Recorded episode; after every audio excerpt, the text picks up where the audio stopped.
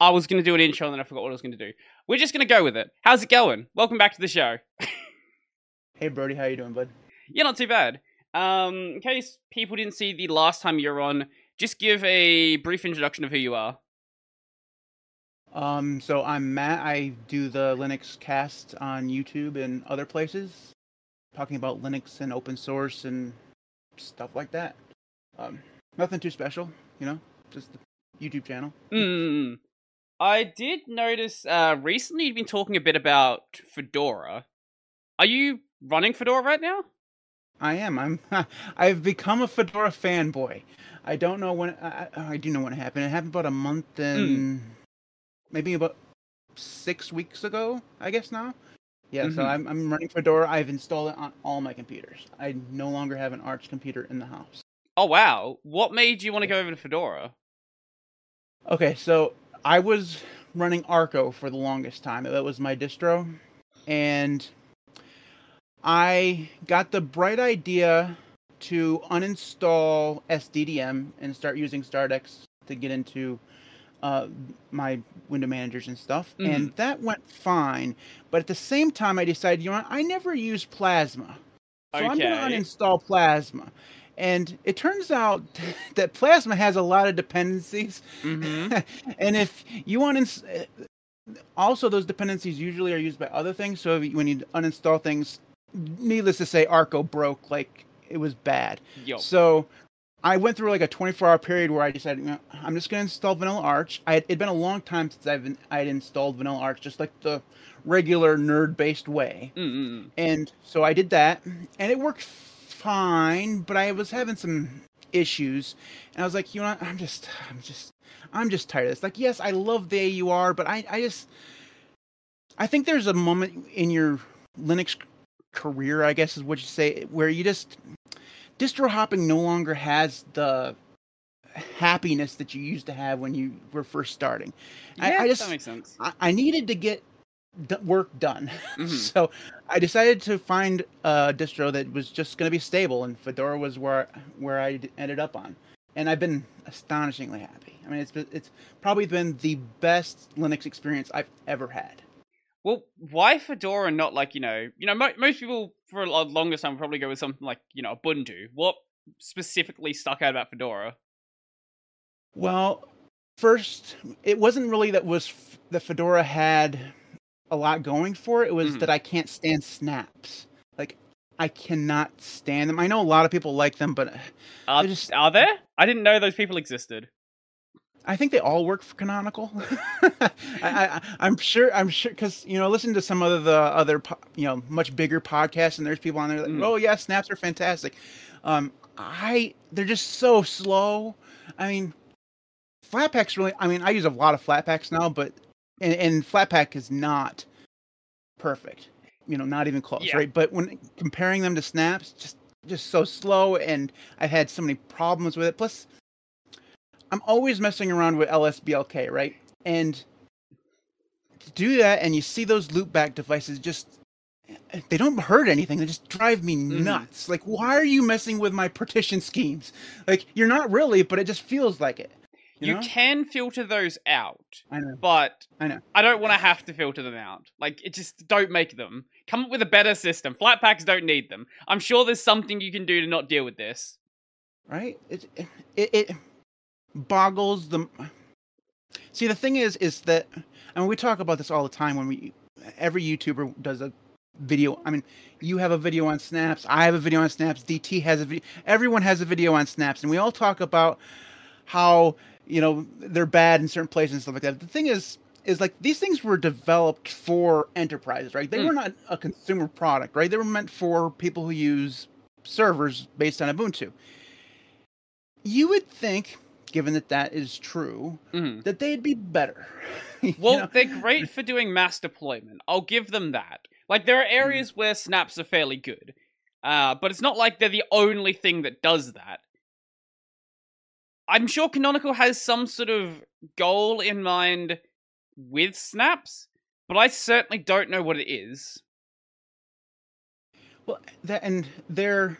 I mean, it seems pretty. I mean, we always have to keep in mind that the Linux desktop is so small that Canonical really don't care, Yeah, yeah. right? When, when it, I mean, so the the the thing is though, when it comes to the Linux desktop, Flatpaks feels like they have won, right? Every Mm. distro that's shipping something like that seems to be shipping with Flatpaks and not choosing snaps. And then there's the, the canonical guys, they're vehemently opposed to ever even considering shipping Flatpaks. Mhm. So, but that doesn't really surprise me. I mean, Canonical has always been astonishingly stubborn with the stuff that they create. I mean, they do abandon things when they Mhm. blatantly don't work, but as long as they work, they stick with them, right? Mm-mm. So, I did bring this up. Uh, I didn't bring it. up. I think the guest I had on a recent episode brought this up. That the other thing that Flatpaks have going for them now is they have this massive hardware user base with the Steam Deck.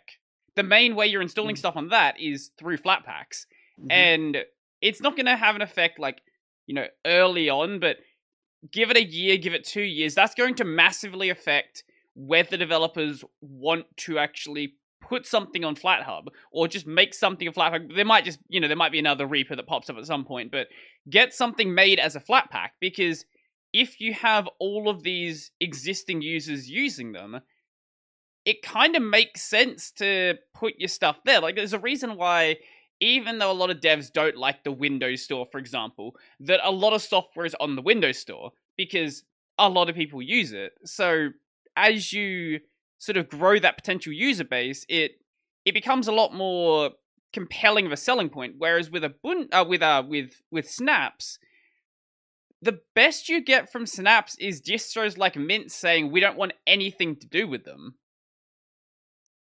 yeah, I mean, we've already had examples of that. Like OBS is, you know, a, the prime example. Like Mm-mm. the official way to get OBS now is a flat pack, and it's only a matter of time before there's more and more like that. I mean, Microsoft tends to t- go towards the Snap route right now with all their stuff, but that's just because Microsoft and Canonical have been Yeah, partners for a long time. Eventually, you'd see them probably releasing flat packs alongside, and then Mhm. you're going to have companies, big companies like you know Google and stuff that any pro uh, applications that they're going to release, they'd release be a flat. So you're right. That's definitely seems to be the way it's going to go, especially like you said with the Steam Deck. Mm.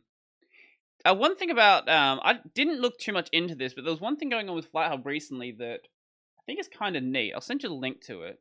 Uh, should be here. Yes, here we go. Um, so this group working with uh, or working on some changes on FlatHub to sort of make it easier to support uh developers on FlatHub. The uh, the main takeaway is adding in a Stripe powered donation system. So that Hmm. if your your software is available on FlatHub, uh, you know, there's a much easier way to have those donations coming through. Which I some people when I saw this posted on Reddit, some people were sort of comparing this to like you know, FlatHub becoming something like the Windows Store, but I don't hate the idea of having an extra donation system available there if a developer, you know, wants to go and use it. Like that seems like a good thing to me. I think so too, as long as it's kind of like how GitHub does their stuff, where it's kind of it's just there. You know what I mean? It's, mm-hmm. if it's more like how like Elementary OS does the app center or whatever it is, where it says, "Hey, this is what it costs," and you Yeah, gotta yeah. just yes, you can you can zero it out, but that kind of has always turned a lot Yeah. of people away. But as long as it's like there, if there's like a giant uh like donate button on each of the page on FlatHub, that's perfectly fine for me. Um, yeah, there's a link on that, uh, that on that site to see it on the current beta version of the FlatHub website.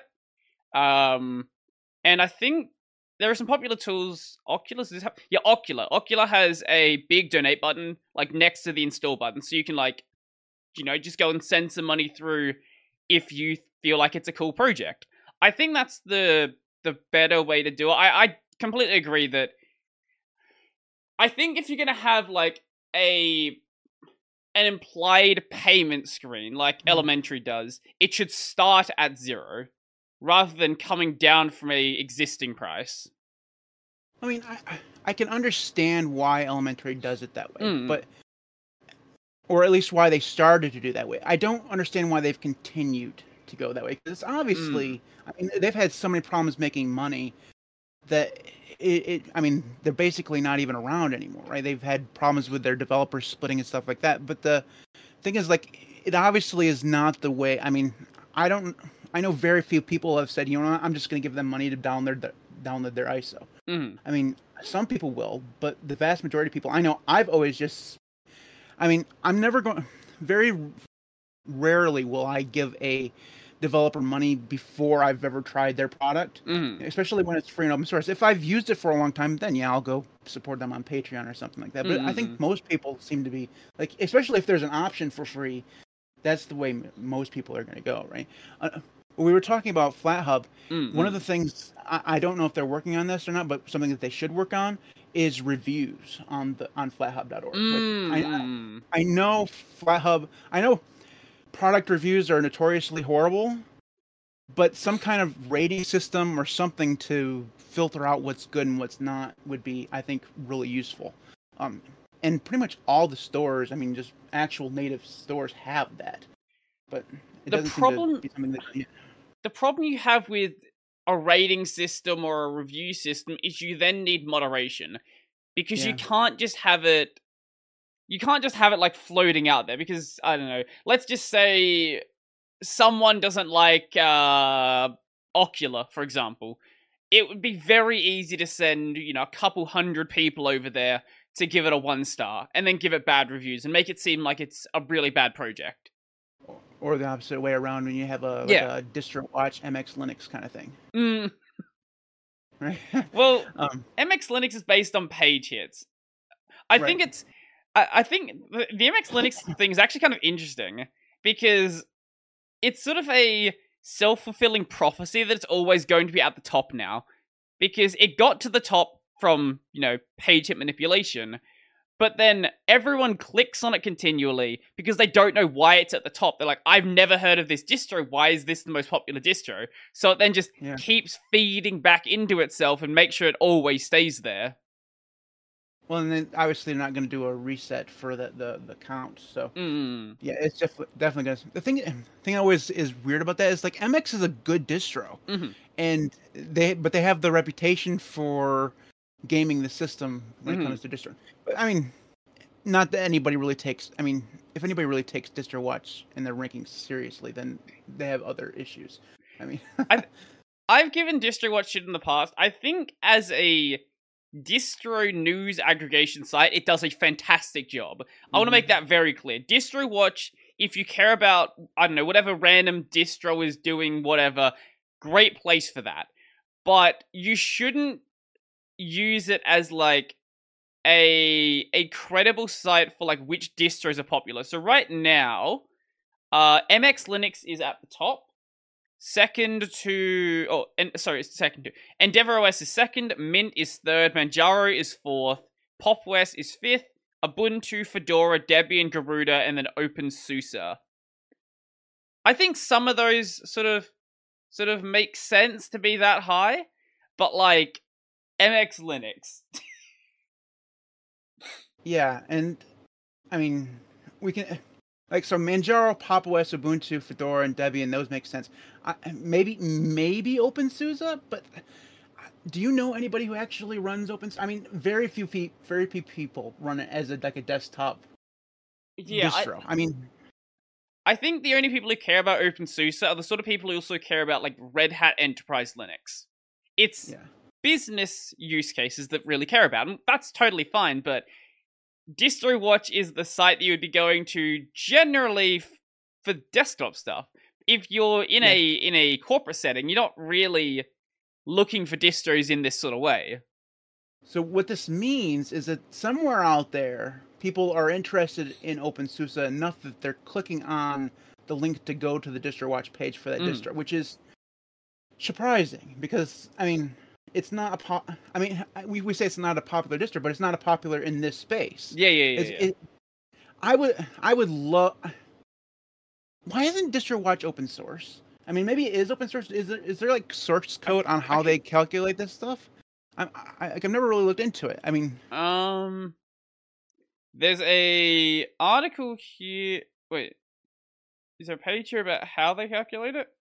Um, it's linked to at the top, I think. Um, Uh, the DistroWatch it's just page bl- ranking statistics have attracted plenty of attention and feedback over the years. Originally, each distribution specific page was pure HTML with a third party counter at the bottom to monitor interest of visitors. Uh, in 2004, the site switched from publicly viewable third party counters to internal counters. This was prompted by a continuous ab- abuse of counters by a handful of undisciplined individuals who had confused DistroWatch with a poll station. The counters are no longer displayed on the individual distribution pages, but all visits are logged. Only one hit per day, uh, only one hit per IP address per day is counted. So it's basically just a counter of visits per day.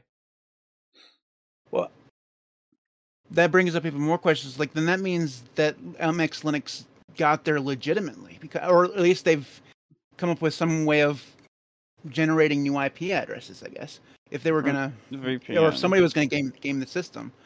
Um, I don't know. It's very Yeah. easy to change your IP with a VPN. But I mean, that's still. I mean, that'd take. This podcast is brought to you by of- Proton VPN.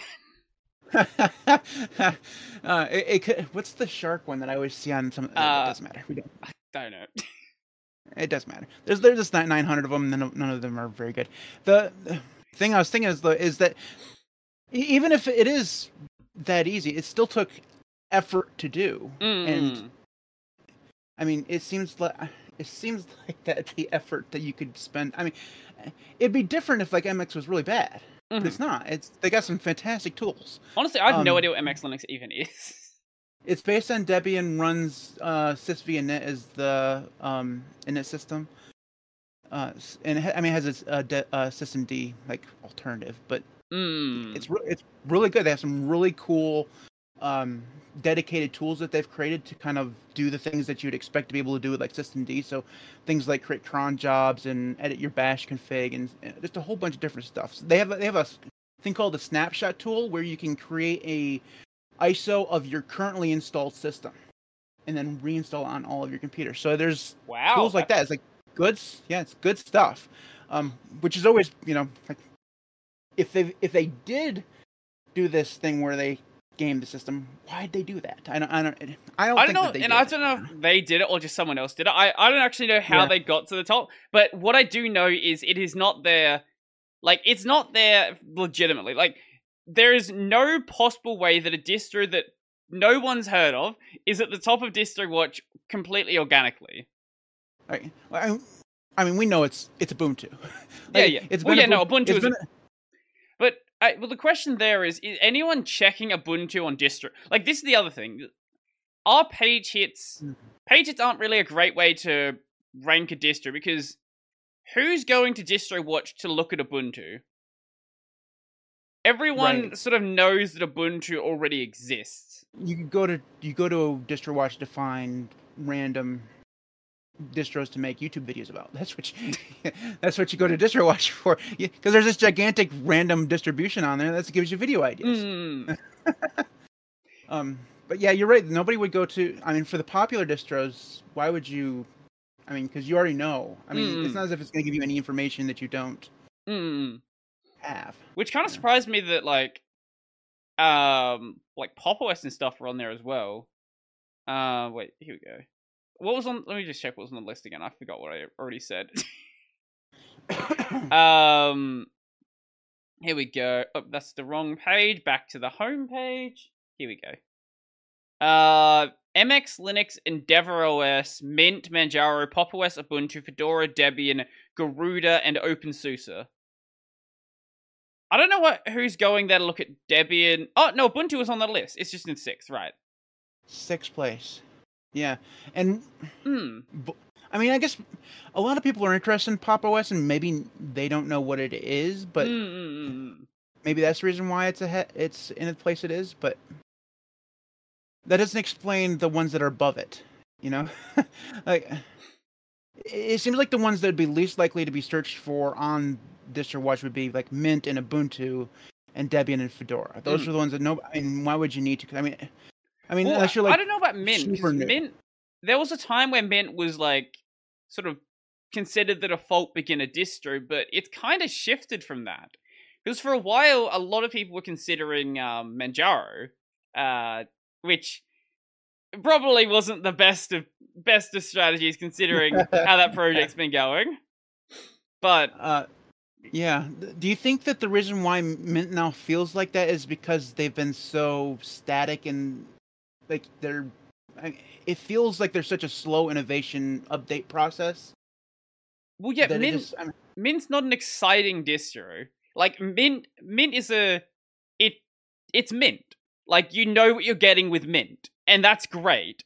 But it's just not that like cool and exciting. Try out Linux, have fun, especially with the um with the growth that Linux gaming has had. There's been a shift away from the really slow release cycle that Ubuntu and Ubuntu based distros have. Yeah, it's definitely. It's plus it's always seemed with Mint that they are a little bit too into their protesting of Ubuntu. You know, I mean, like, like, like they hate snaps. They mm. hate. Basically, they hate everything except for like the core, core of Ubuntu. like, mm. it feels like er- everything that they've had to do over the course of the last few years has been to uh, undo everything that they get from basing themselves on Ubuntu, which mm-hmm. has always made me wonder why they don't just make LMDE the thing. Like, mm. it, it, it's just as slow updating as Ubuntu is mm-hmm. for the most part. I mean, because they, they could have they could base it on SID if they wanted to, if they wanted to be more, you know, fast updating. Mm-hmm. But they don't. The um they could. I, don't know. It's just it it's oh Mint has always been a very confusing distro to me because they have like two directions that they want to do. Like they have a mm. back they have a they have a literal backup plan for for their distro, which I mean I suppose is a okay. good thing, but if it just it feels like they're uh, diverting assets from where they should. I mean, they should just choose one. Mm. Like choose choose one. And uh, the obvious choice there is the LMDE because they obviously can't stand Ubuntu. Mm-hmm. Um, I mean, it's obvious. I mean, some of the. I mean, you've probably read some of the blog posts. The what is his name? Clem Clem. I can't remember his name. The the the, the head guy. He writes these these blog posts, and you can just hear the hatred of Ubuntu sometimes in his in his tone. Mm-hmm. Um, so, so, LMD LMD is obviously their choice, but I don't mm-hmm. know. I, I, would still recommend Mint to a lot of people. Though mm-hmm. Mint may not be great, but Cinnamon is really nice for people who are coming from Windows. Mm-hmm. Of course, Zorin too. Zorin has the Zorin is also based on Ubuntu and has more customization, I guess. But I don't know. Ubuntu's just I don't know it, there, there's so many is, is, issues with Ubuntu-based distros, but and there's so many of them. There is, yeah. There will never be there will never be enough Ubuntu-based distros. There will always be more, and they will always do the exact same thing. Like a lot of the, I I I know that like Kubuntu and Xubuntu and Lubuntu are like they are separate projects that are doing technically slightly different things, but a lot of these big Ubuntu flavors, as you might call them, they are pretty much just install options that don't really have any any reason to exist as a separate thing. I get like Mint and I get Zor and things like that. they're trying to like actually be different to Ubuntu, but when your difference pretty much boils down to it's not KDE, it's GNOME it's not it's not G- uh, sorry it's not GNOME it's KDE it's not KDE it's uh I don't know XFCE things like that it feels really weird that it's a whole separate project. Yeah it's I mean I think the reason why they've done it that way is because well Canonical was no interested in anything outside of GNOME. Right they were never going to do anything else other than what they wanted to do. They were never mm. going to be like Garuda or Manjaro or something like that, where they offer mm. multiple ISOs of different desktop environments and window managers and all that stuff. There was that was never going to be something that because, mm. like we said, like I said earlier, Canonical just they don't care. It, like at one time they cared about the desktop. Now it it's blatantly obvious that they do not. Mm. And by having the flavors, which I mean they've had they've had flavors forever, mm. so this wasn't uh, this didn't play into the decision, but now it really helps them because it allows the flavors to care about those things. So like Kubuntu can keep up with all the KDE nonsense and Canonical doesn't have to worry about it. Uh, Mm. XFCE can go on being XFCE as XFCE has always been, and nobody cares. You know, um, LMD can transfer into LXQt, and Canonical doesn't have to worry about it. It's just a couple guys who are maintaining that, you know, flavor. Mm, So they've they've taken the responsibility that they were never going to have anyways because they were never going to do it, and push it onto the flavors, and that can make people happy. And people are still technically using Ubuntu. mhm. Um, I was listening to a podcast with um, Martin Wimpress, and he was talking about the usage of like uh, Ubuntu Mate, and even though like you, you probably think that like between the flavors, Mate and Kubuntu are probably the most popular ones you'd think. But he, he Mm. I don't remember. He didn't. I don't think he ever gave the exact numbers. But he said that even at its height, Ubuntu Mate was such a small portion of what Ubuntu is that it, it never really registered on the scale. right, which- right, right. I mean, because most people they're just gonna download Ubuntu, um, which I mean makes me a little sad because Ubuntu kind of sucks. I mean, I, I I don't know. I miss the Unity days. I, I really do. Like it, it made it feel like they were something different. Now they're just GNOME, but with Mm. a Unity skin. It's like a. You remember Android way back when Samsung hated what Google was doing, and Yup. every like they had to put all the. There was at one point they had that like weird like water sound every time you touched the screen. Ah, yeah. Uh, like that's basically what Ubuntu has become. Like they, they use they use quote unquote GNOME, but they put Mm. so much stuff in it to try to make it better than you know. I don't know. It's it's it's sad. Well, I don't know. It's so And that's it- why I use Fedora. yeah. it, it's kind of weird what what Ubuntu did with with unit uh, with um with GNOME, sorry, because they took over basically they took over the Unity project, and a lot of people weren't really happy about it, and just left the project. And then when they were done with it, they just like sort of threw it away, and it just it left it to rot. Basically, it's been picked up now by um, sorry, I forgot the dev's name. A really young dude who's really fucking bright. He's probably going to be like a major figure in the past space as he gets older. And then they went over to GNOME, and it didn't have that same problem because GNOME ha- has this like massive established like audience of developers, and there was no shot that they were going to leave because they already had sort of that, I guess, established install base everywhere as well. So Ubuntu can come, Canonical can come in, do their thing, make the changes they want to change, and it just sort of keeps going smoothly without the same um, troubles they had in the past. Well, yeah, that's exactly. The, GNOME is like the immovable Yeah. object.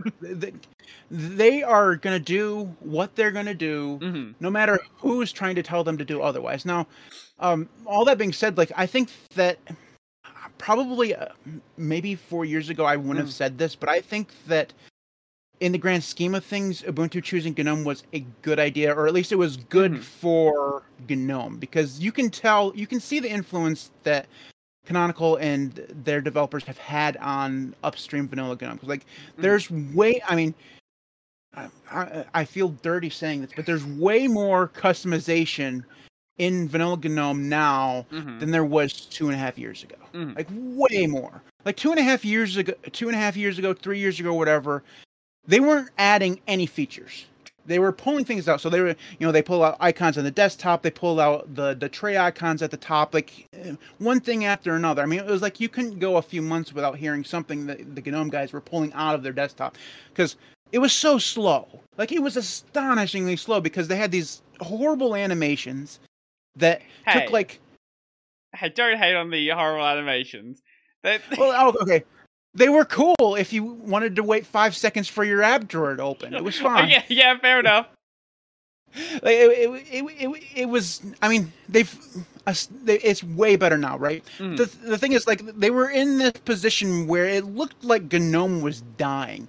Like a lot of people chose, a lot of di- distros chose GNOME, but Mhm. the they had so many issues that they were trying to desperately. It was like they were they were, they had the bucket pulling out water of their boat that was sinking. you know, Mhm. and it, and all those were features that they had to throw out because it was so bloated. Like Nautilus was n- like Nautilus was the thing. Like Mm. the whole GNOME shell was based on and tied into Nautilus and stuff, and that caused all sorts of problems.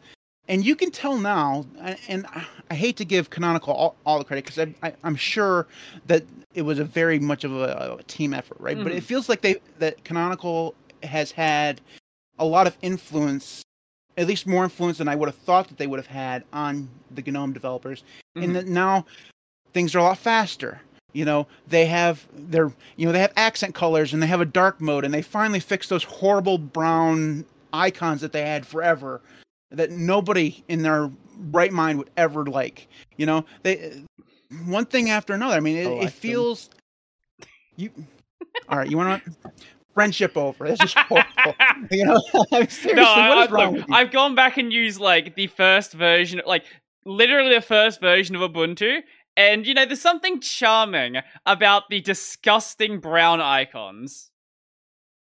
They're not good, but there's oh. something charming about them. If you knew nothing else, then they would be good. Sure. Like if you've never seen, if you've ne- if you'd never seen an icon before, then and it had nothing to compare it to, it, Yeah, and maybe enough. maybe for this, maybe for nostalgia, it'd be fine. But as a default icon set nowadays, Oh, no, the- yeah. the, the blue ones are way better now, Mhm. and they've because of the libadwaita stuff, they can do uh, accent colors and stuff like that. It's, it's way better. Um, and I I think that at least some of that has to be attributed to the fact that their biggest like obviously Fedora doesn't make anything because that's them. Mhm. You know, it's basically you know very much a related project. But Canonical is this outside entity that said, you know, we're going to use your desktop environment, but we, it as it is, it's basically unusable.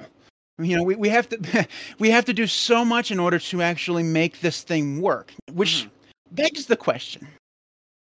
Why? I mean, at the time, uh, like now it makes sense. Like right Mhm. now it's fine, and they've done all all the work is done Mhm. you know, and you know they've done all this work, but if they knew at the time that it was unusable, which it Mhm. was because they had to do all this stuff, why didn't they choose KDE? Like KDE is the most customizable piece of crap you've ever seen in your life, right? It it's buggy as hell, um, and overly complicated. So I'm assuming that the reason the answer to my question is because it would confuse the crap out of new users. Um, I, I can Well, just imagine. I I think that what they, they what they wanted to do is continue that Unity experience. And yes, you you could probably turn KDE into like a Unity like experience, but the difference between GNOME and Unity is a lot smaller than the difference between KDE and Unity. Plus with the support thing like if you used KDE and you made it into Unity Mhm. and then uh your enterprise person decided to change a setting in some place randomly in the KDE settings panel which is like you, you I mean it's the KDE settings panel So, you know you would have I mean it's not the desktop consumers that you'd have to worry about the the enterprise if they if they Mhm. messed that up Mhm. you'd have to support that and so even the KDE guys can't support KDE all that well. So uh, the the support, I mean, so it, I I always ask myself like, why didn't they choose KDE? Because it's the most customizable thing. It would have been way easier. They wouldn't have had to put all this effort into making it look like Unity and uh, choose accent colors and stuff like that. But it really does answer itself. It's like KDE is to KDE. Mhm. yeah, so that's the reason why. It, but I don't know. There have been moments since I started my YouTube channel where Mhm. I have a been very vocal in my hatred of GNOME. Like really, I mean, there have been some very harsh words said towards GNOME, and it has nothing to do. I mean, a lot of people don't like GNOME because of their political stance. I don't Mhm. give a rat's ass about any of that stuff, right? Just the software stuff, I've come out and said that I can't stand GNOME. I don't understand why anyone uses it. Um, and over the last year or so, I mean, some of it has been I've just used it more often Mhm. and, and it's never going to be my favorite. Like I'm not, I'm not running it right now, uh, and I wouldn't. Although that's not actually true. The computer behind me has GNOME on it as it's the as the only thing. It's just because I, I I don't know. I haven't gotten around to change it, but eventually, yeah. Um, because it's default, right? It's Yeah. the one you download. Yeah, Uh, so, but my view on GNOME has definitely changed hmm over the last year, and I, I some of it is just because there's more customization stuff now, but more of it's just because it's it really has become the default desktop environment for Linux, which is, I mean, sad. I guess I, don't- Well, whether don't we're know how to talking react to it. whether we're talking Ubuntu with, I don't know if you can really call what Ubuntu is running GNOME. It's sort of their own desktop environment at this point. Same with like Pop OS. Like Mhm. they're technically GNOME, but there's so much done to it that it's hard to call it that. But let's just say it is GNOME. Then you've got Fedora. And it's just like all of these distros, which are generally considered the the the mainstream Linux distros, all running GNOME. There are certainly mm-hmm. distros out there running KDE and like really popular distros, but when we're talking the main distros and what people from the outside see as Linux, I think you're absolutely right that GNOME is sort of seen as the Linux desktop. Whether that's a good thing or not sort of depends on how you feel about GNOME. I'm I'm sort of I don't really care. Like that's the thing. Like GNOME, I don't hate it. I don't love it. I'll use it if it's there, and I sometimes pick it if I stream just to piss people off because they get very annoyed uh, that GNOME exists. But I'm still doing that the next time I stream. I'm stealing that. if, if I was going to use a desktop environment, I probably would use KDE, just because I like my focus is on. It, my focus is on customization. I like to mess around with stuff, and yeah. GNOME it has a plugin framework technically, but you know there'll be updates that come out that break features that people have demanded for years, like a um global uh, uh what's the thing global global context menus. Menu. Yeah, global Yeah. menu. That thing that macOS has. Mm-hmm. And uh, the thing is, like, Dash to Dock and Dash to Panel are like the two main extensions, right? Those are the things that everyone downloads. Like, if you if you're going to use extensions, those are the two extensions you're probably going to one one of the two you're going to download, and those things are always broken. Like ever, like, they're- broken. Well, one of them's broken right now, won't work. Um, I think I think that has to do with Wayland. I'm I don't really know. I didn't I didn't care enough to look into it. Uh, there, was two directions for conversation in what you just said, Mhm. and I'm not sure which one to choose. But I think I'm going to go to the KDE route one Mm. first. I when I first started using Linux, my first desktop environment was Budgie, but I didn't stick around for that for very long. I moved on to KDE and I loved it because of KDE customization, right? I'm a ricer. Like that, that's the thing that I'm that I'm known for. I, I Mm. rice the crap out of um, out of my window managers. The thing that I do, and KDE lets you do all that stuff. Like, like there's a setting for literally everything. Like if you want to change it, you can change it, and I loved that. But the thing is, and I know some people say that KDE has gotten way less buggy over the last year. I don't see it. Like I just I I really like I think a year ago KDE was much more stable than it is now. Mm. And I don't know if it's just because it doesn't like me or what, but I have the KDE version. I have the KDE spin of Fedora. That's what I'm running right now. hmm And it is the most buggy piece of software I've seen in my entire life. Uh, icons aren't showing up. The color schemes won't change. I'm getting errors every time I try to to install a new uh, a new color scheme. Uh, anytime I try to change a different setting or something like that, something breaks. The last time KWin completely crashed, and like I don't I don't understand. Like KWin has been around for a very long time. At this point, it should not crash. You know, so like I said, I'm not sure if it's just the Fedora spin that's astonishingly buggy because I haven't. But I, I remember, like, I had the KDE version. I, I installed the when the Arch Linux GUI was still around. Mhm. I installed that, and that had a KDE version. yeah. And I was using that, and that was buggy too. So it's not just on Fedora. So Mhm. it, it's just it's buggy, and how could it not be? Like all they're doing is adding features. Like I understand. One thing you, can't say about the KDE developers is they're not trying hard to fix the bugs. hmm Like you, they, they put a blog post out where they say, "Oh, these are all the bugs we fixed." Like you don't see anything. I mean, the the GNOME guys, you never hear a word from them when it comes to bugs. You would would swear that there was never a bug in GNOME ever. But with KDE, they're very open. Here are the bugs that we have. We're working on them. hmm You know, it's it's very refreshing. The the thing is, like, you can't continually add new things to your software and not expect things to break Mhm. all the time. And when you're adding that many features, things are just going to break. I, I, I was talking about this on the last podcast that uh, Tyler and I did. Mm. We we we um we were talking about KD, and it it, it was like a child. I, I used the metaphor of a child who always gets whatever toy he wants, but never. Yeah. He plays with it for like five seconds and then puts it off in the corner, and then never uses it again. That's KDE. They have all these features, like the very exciting features in every new version, and then they go off into the corner and never get touched again unless they cause some kind of phenomenal breakage. Mhm. So there are pieces, parts of Plasma Five now that have just not been touched in ages and ages because, I mean, you can only do so much with a certain amount of development work. Sure, sure. And what I, my suggestion was no new features for the next three years, none. Just fix it. You know, Mhm. I mean, spend the next three years making it good because QT6 is it may be here, kinda, but There's one also- Qt6 application I'm going to be running. It's OBS. I don't know anyone else who's using Qt6. And I, I was like, there were people in my comment section when I did a video on the new version of OBS, and people were like, wow, this will be the first ver- uh, first Qt6 application I'm running. I wonder when KDE is gonna get Qt6.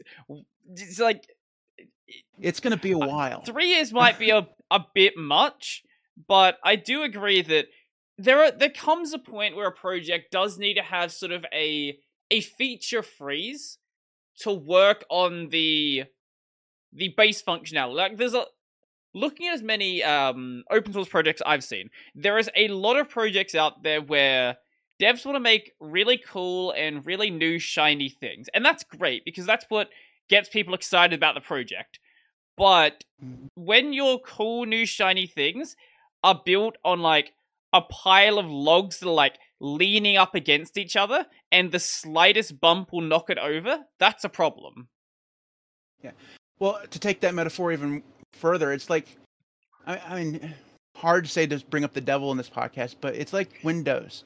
You know, when Windows has this legacy underpinning that has been there for 30 years. Mhm. You know what I mean? And there are there are features there that not only are the logs leaning against logs, but some of those logs underneath are rotten. You know, and they're they're falling apart. Mhm. Now, KDE is not that bad, but it, it's the same situation where they've kind of built upon over and over again uh, new stuff, and Mhm. it's cool. Like the, the the idea behind KDE, the ultimate customizable desktop environment. Mhm. It's it's an amazing and ambitious goal and plan to have, and I think they've even done a good job of giving that to people. But you can't take it too far, and it feels like they've taken it too far. Like, just slow down. Like all, all you gotta do is just slow. uh, And you're right, three years is too is too long. Like, Mhm. three, but but let's just say a year. Like Mm. just a year, no new features. We're we're gonna focus every release we have in the next year just on fixing bugs. It's Mhm. not sexy. It's not going to get us in the news. It's not going to beat GNOME, but we're not in a situation where KDE is going to quote unquote win. Mhm. I guess that's not that. G- i- i- If it was ever a competition, GNOME is has won. Like, I think there was nothing. I, I think sorry for cutting you off. I think there's certainly an area for that during the transition over to Wayland because GNOME is doing their like they're sort of I guess kind of being a walled garden is it's not like totally the case. It's not like full on Apple, but there are a lot of things like XDG Shell, for example, um, where uh, actually was XDG Shell the example. Anyway, there are things like the debate over CSD or SSD, where GNOME's saying no, it's going to be our way, whereas you have WL Roots, you have KDE that are trying to like make these open standards that other people can adopt. It's not like GNOME isn't doing any of that, but it seems like at least from what I've seen, most of what GNOME's doing is focusing on the GNOME desktop rather than the Wayland desktop, if that makes sense. Well, I mean, if we're being fair about it, KDE and pretty much everyone other than GNOME has always been very much more interested and open to working with Mm. others than the GNOME guys ever have. GNOME, I mean, it has gotten better. Like they have, like a, like two, like two or three years ago, before the pandemic and stuff like that, they started working with. They had like a conference where they all got together and started working on apps together. but tr- historically, the GNOME guys are very much a uh, a tight knit group that don't really are they're not really interested in input from other people, Mhm. and that's just always been kind of the way. And it does hurt when that desktop environment is the most used hmm it's like when Apple gets rid of the floppy disk drive or gets rid of uh, all of the ports on their laptops or stuff. Mhm. Gets rid of the headphone jack. You know, uh, they were the first one to do that. They were courageous in doing that, and now you can't buy a phone with a headphone jack, right? I mean, it's really, really hard. Yeah, you can- you know, Mid-range phones, I think some of them still do have headphone jacks. I know that my one does, but to be fair, I bought this one like four years ago, so like it could be worse by now. finding a high-end phone with it on is, Oh, high end phone, right? absolutely not. Yeah, right? And five years from now, you wouldn't be surprised if I told you you can't buy a phone without. Oh, it. Oh no, absolutely all, not. right? Yeah. right? Well, uh, the same thing could happen with GNOME because it is so well supported and well used.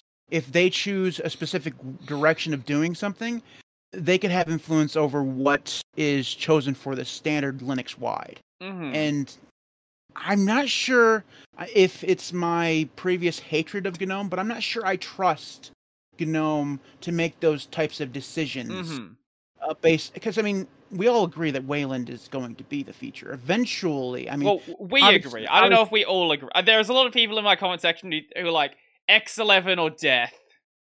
uh, yeah, I also I also got an email from someone saying that RISC-V is the future. So, um, just I mean maybe thirty.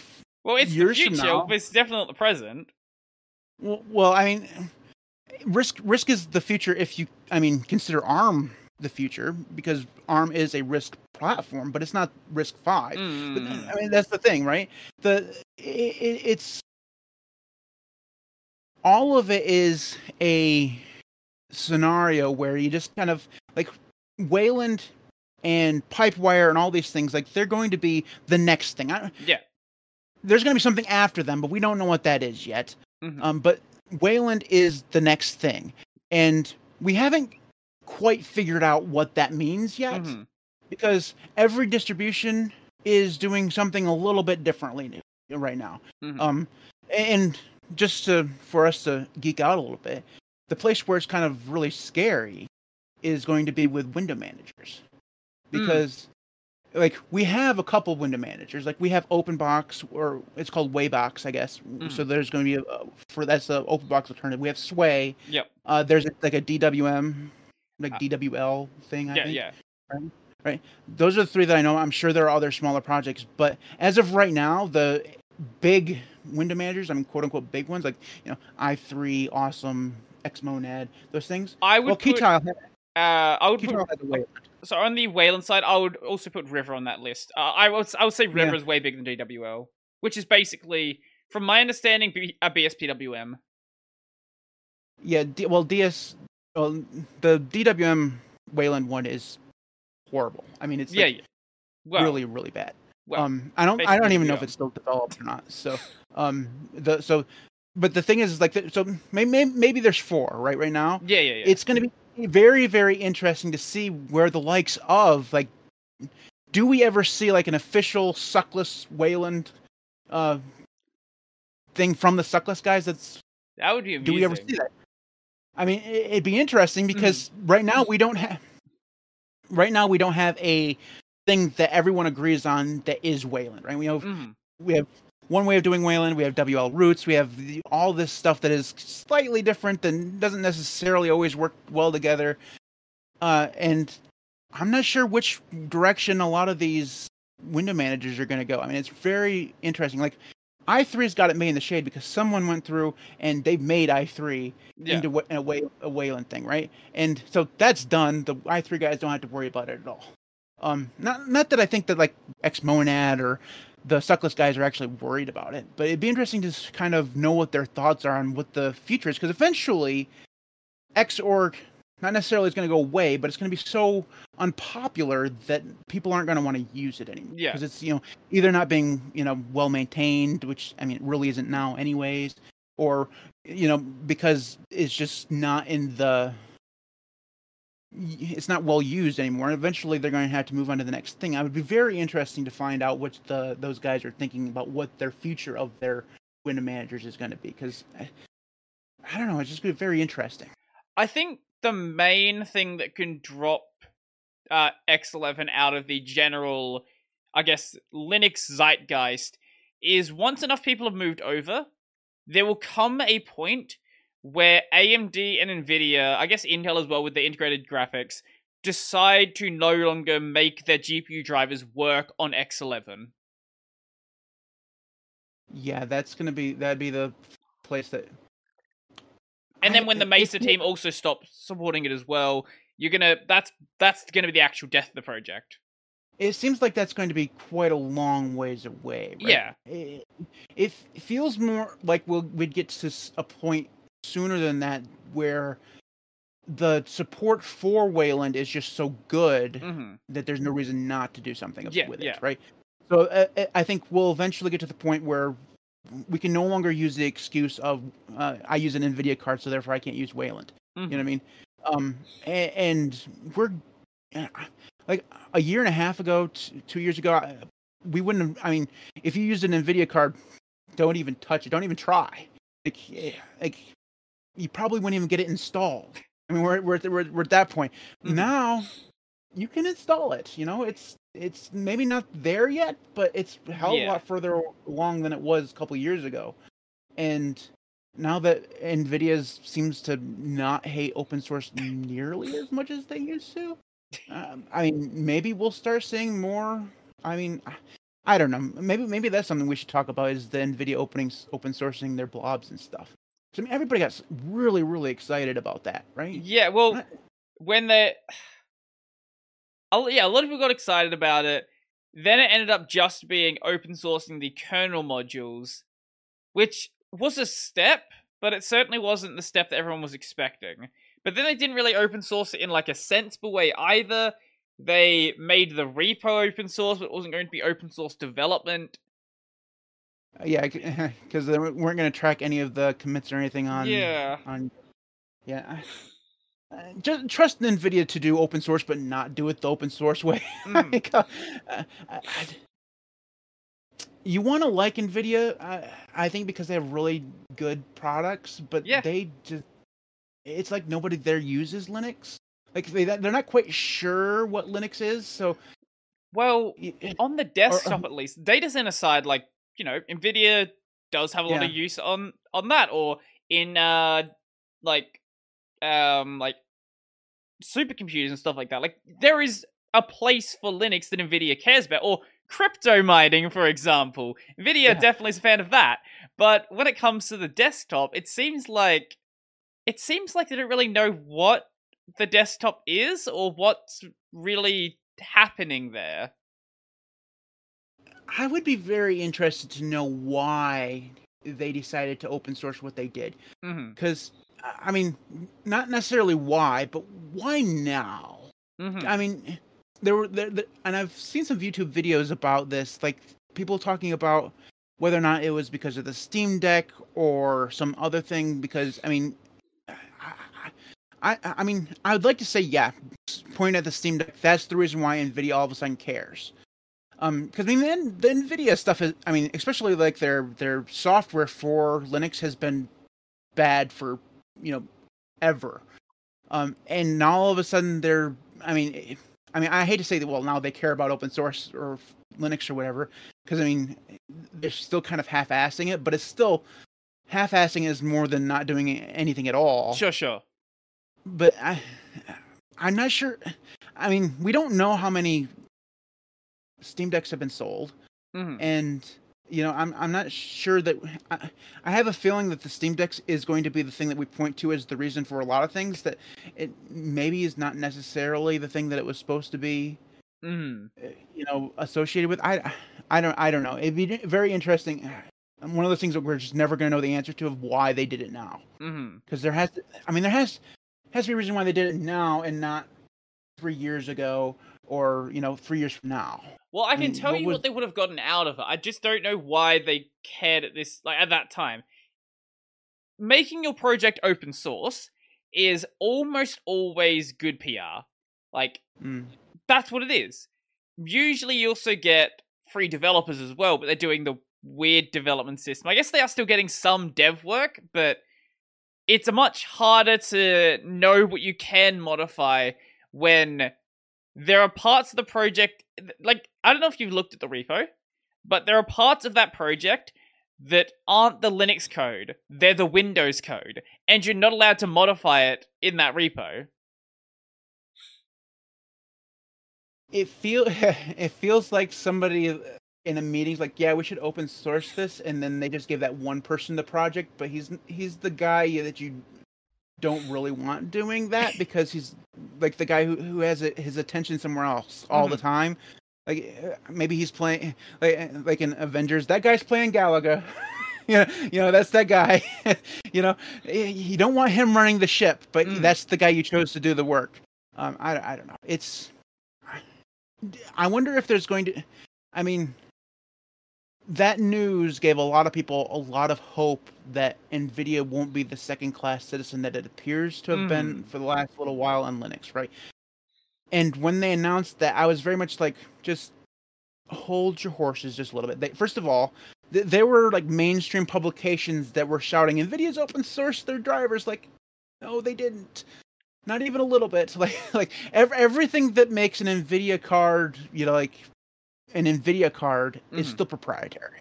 But I mean, that's not surprising. That's the same way with AMD. Like all their, all, most of their stuff is still proprietary. Too. Yeah. People like to scream from the rooftops about how great AMD is, but we need to remember that their um their what the workstation drivers, the the ones that support Right. OpenCL that I'm forgetting the name of. Radeon. Is it a, Is that it's A- AMD Pro something like that? Yeah, uh, AMD Pro. Yep, that's the one. Yeah. Those ones are proprietary. Uh, AMD does not have a control panel on Linux, unlike Nvidia. Nvidia has one. You can. It may not be as good as the Windows one, but there is one there. AMD doesn't have one. It has existed and it has existed for a long time too. It's been Yeah. around for ages. like AMD might generally have better support for their their like mainline consumer gaming GPU stuff, but outside of that, AMD is just as bad as Nvidia at supporting Linux. Mhm. I th- I think that the reason why people think that AMD is so much better is because it just seems to work better Well, yeah, they're out of the box, right?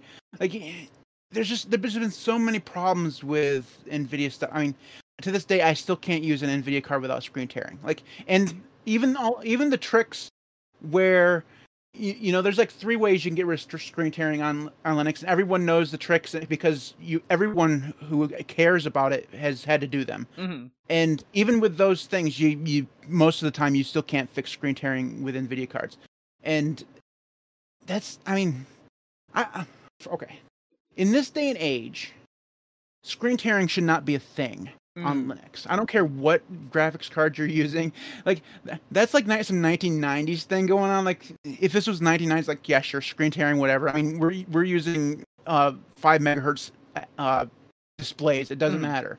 You know, it's we're basically reading on e-ink at this Mhm. point. It doesn't matter.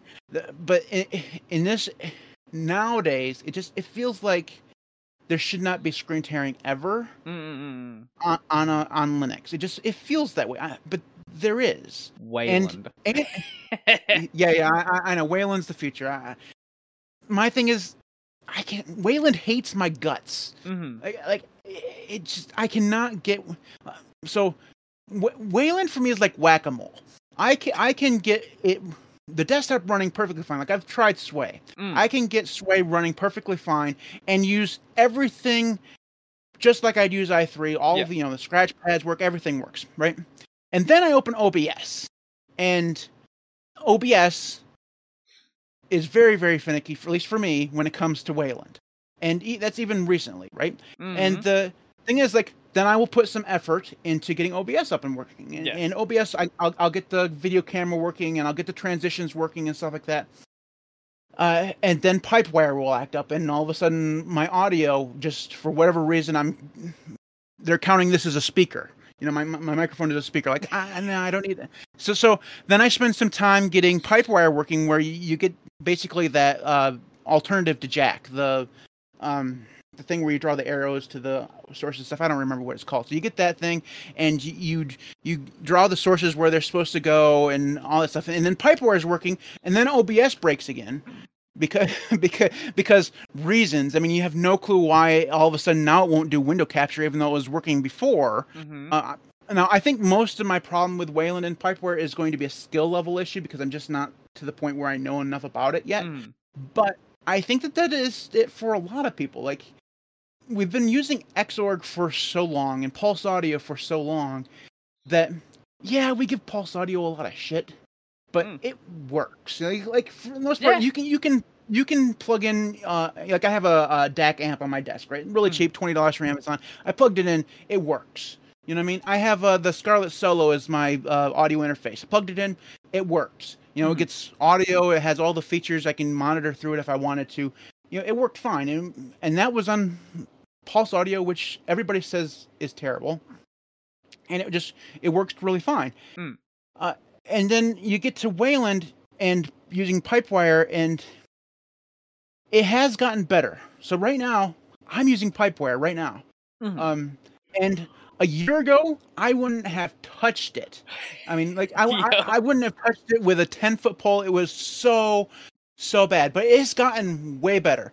Wayland, I think most of my problems with Wayland still are both skill level and my like. I've had so many bad experiences with it in the Mhm. last year or so that I'm very touchy about trying it again Mm, uh, mm. because you install it and then uh, I mean, let's just say I decided I was going to try Sway from, and I, ins- you know, the th- thing is when you use a piece of software as re- that you have to use like OBS, Mhm. that thing has to work, right? Sure, like if, you- yes. if you're gonna if you're going to have a a YouTube channel at all, OBS basically has to work. I mean, unless you're going to use like simple screen recorder or something like that, but most of that stuff isn't available on Wayland. So you have Hmm. to use OBS because it's like basic. I mean, you can use you know, probably like I don't know FFmpeg or something. I don't know if you wanted Um, you. Is can't use something it. you can Uh, use? there is a there are a couple of very little projects. Like gnome has a screen recorder. Kde has a screen recorder. There's probably one for wlroots as well but nothing nothing as extensive as what you would want like obs ffmpeg right now doesn't. Someone correct me if i'm wrong but um at some point it might probably if it doesn't already. Uh, the, the, so the thing is, is like with OBS, when you get a, when you open up your computer or you get on your computer to make a video, Mhm. you want that.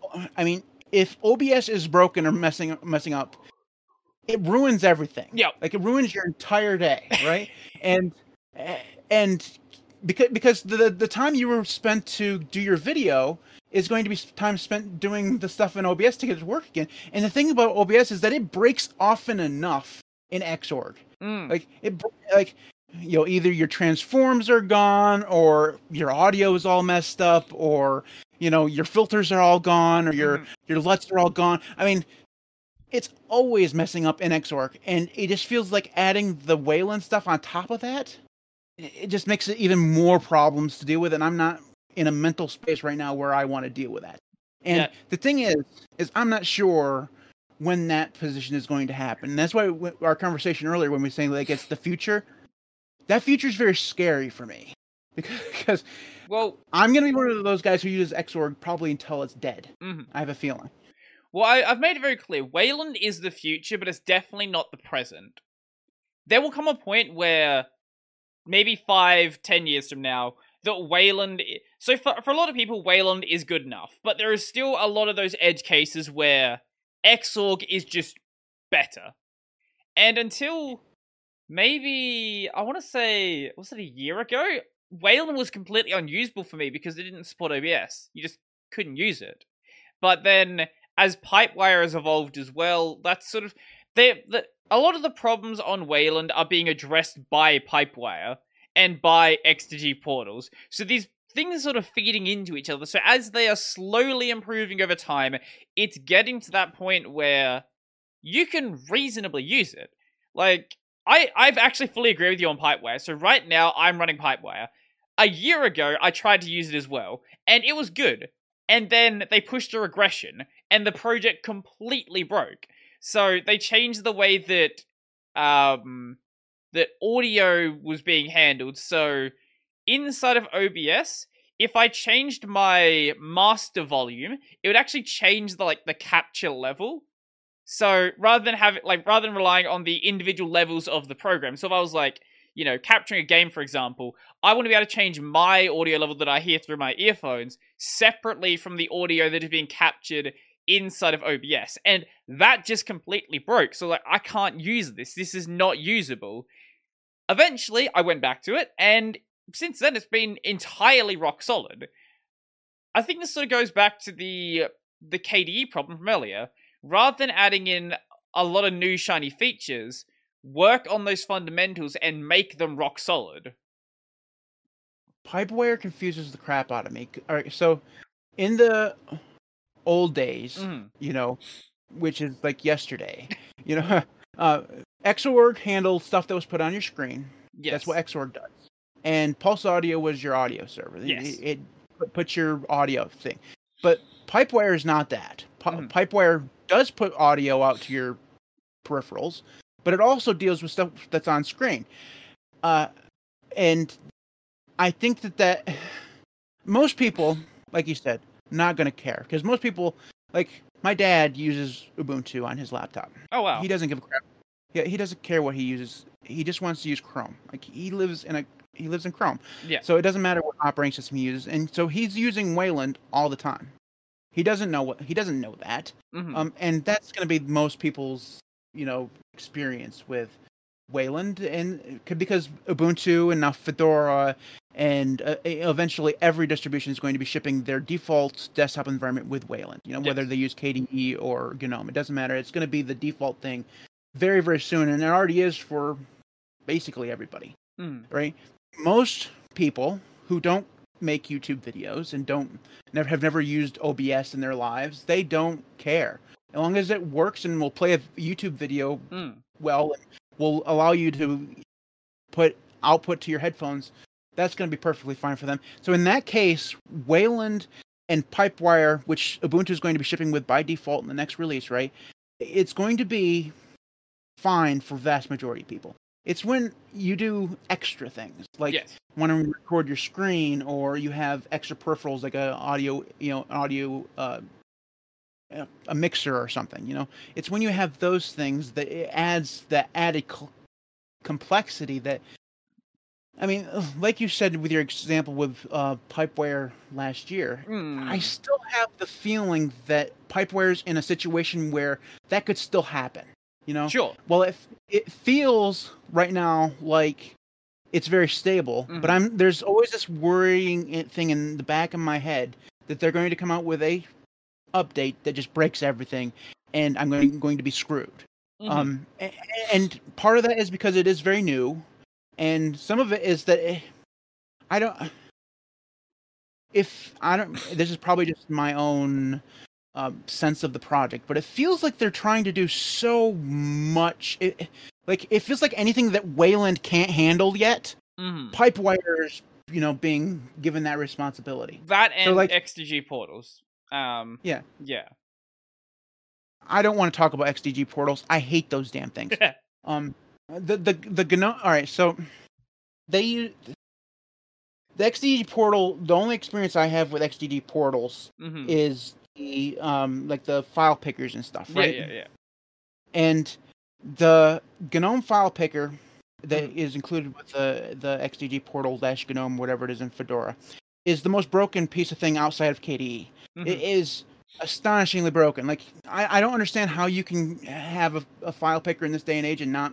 It, it, all it does is it opens up a dialog box and lets you choose a file, right? Sure. Uh, but it's broken. like it doesn't work. And it, it's the same thing for the save dialog. Like if you want you want to name a file with the XD with the GNOME version of the XDG portal, i the like you start typing in the name of the file that you want to save, it opens up search. hmm like so you can't actually name it. You have to type your name in the search box, cut and paste it out of there, and then paste it back into the the name uh, text box. It's n- absolutely nuts. Like so, um, there were there were solutions online for this, hmm and they were all overly complicated. So I was like, "F this crap." I'm deleting it. Mm-hmm. Like I deleted the XDG portal dash GNOME and installed the KDE version. Like that way I can just use the Qt ver- version of the file pickers and save dialogues and stuff like that. Mm-hmm. Just as bad, but not broken. So um, that's my only experience with it so far, and, and that's the reason why I didn't, you know, just I don't know.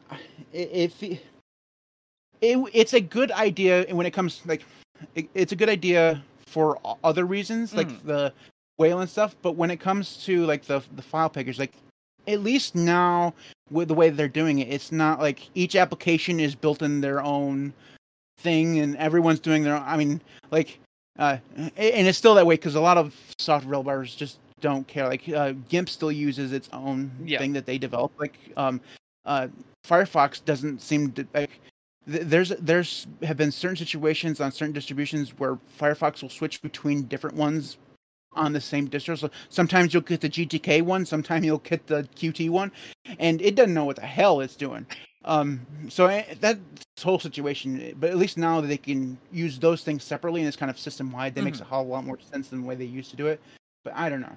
Um, Linux is broken. well, with the um, you brought up Pipewire doing too much before originally Pipewire was just going to be called Pulse Video, and it was going to be the video. It was going to be like a um, it was going to be used to handle like webcams, things like that.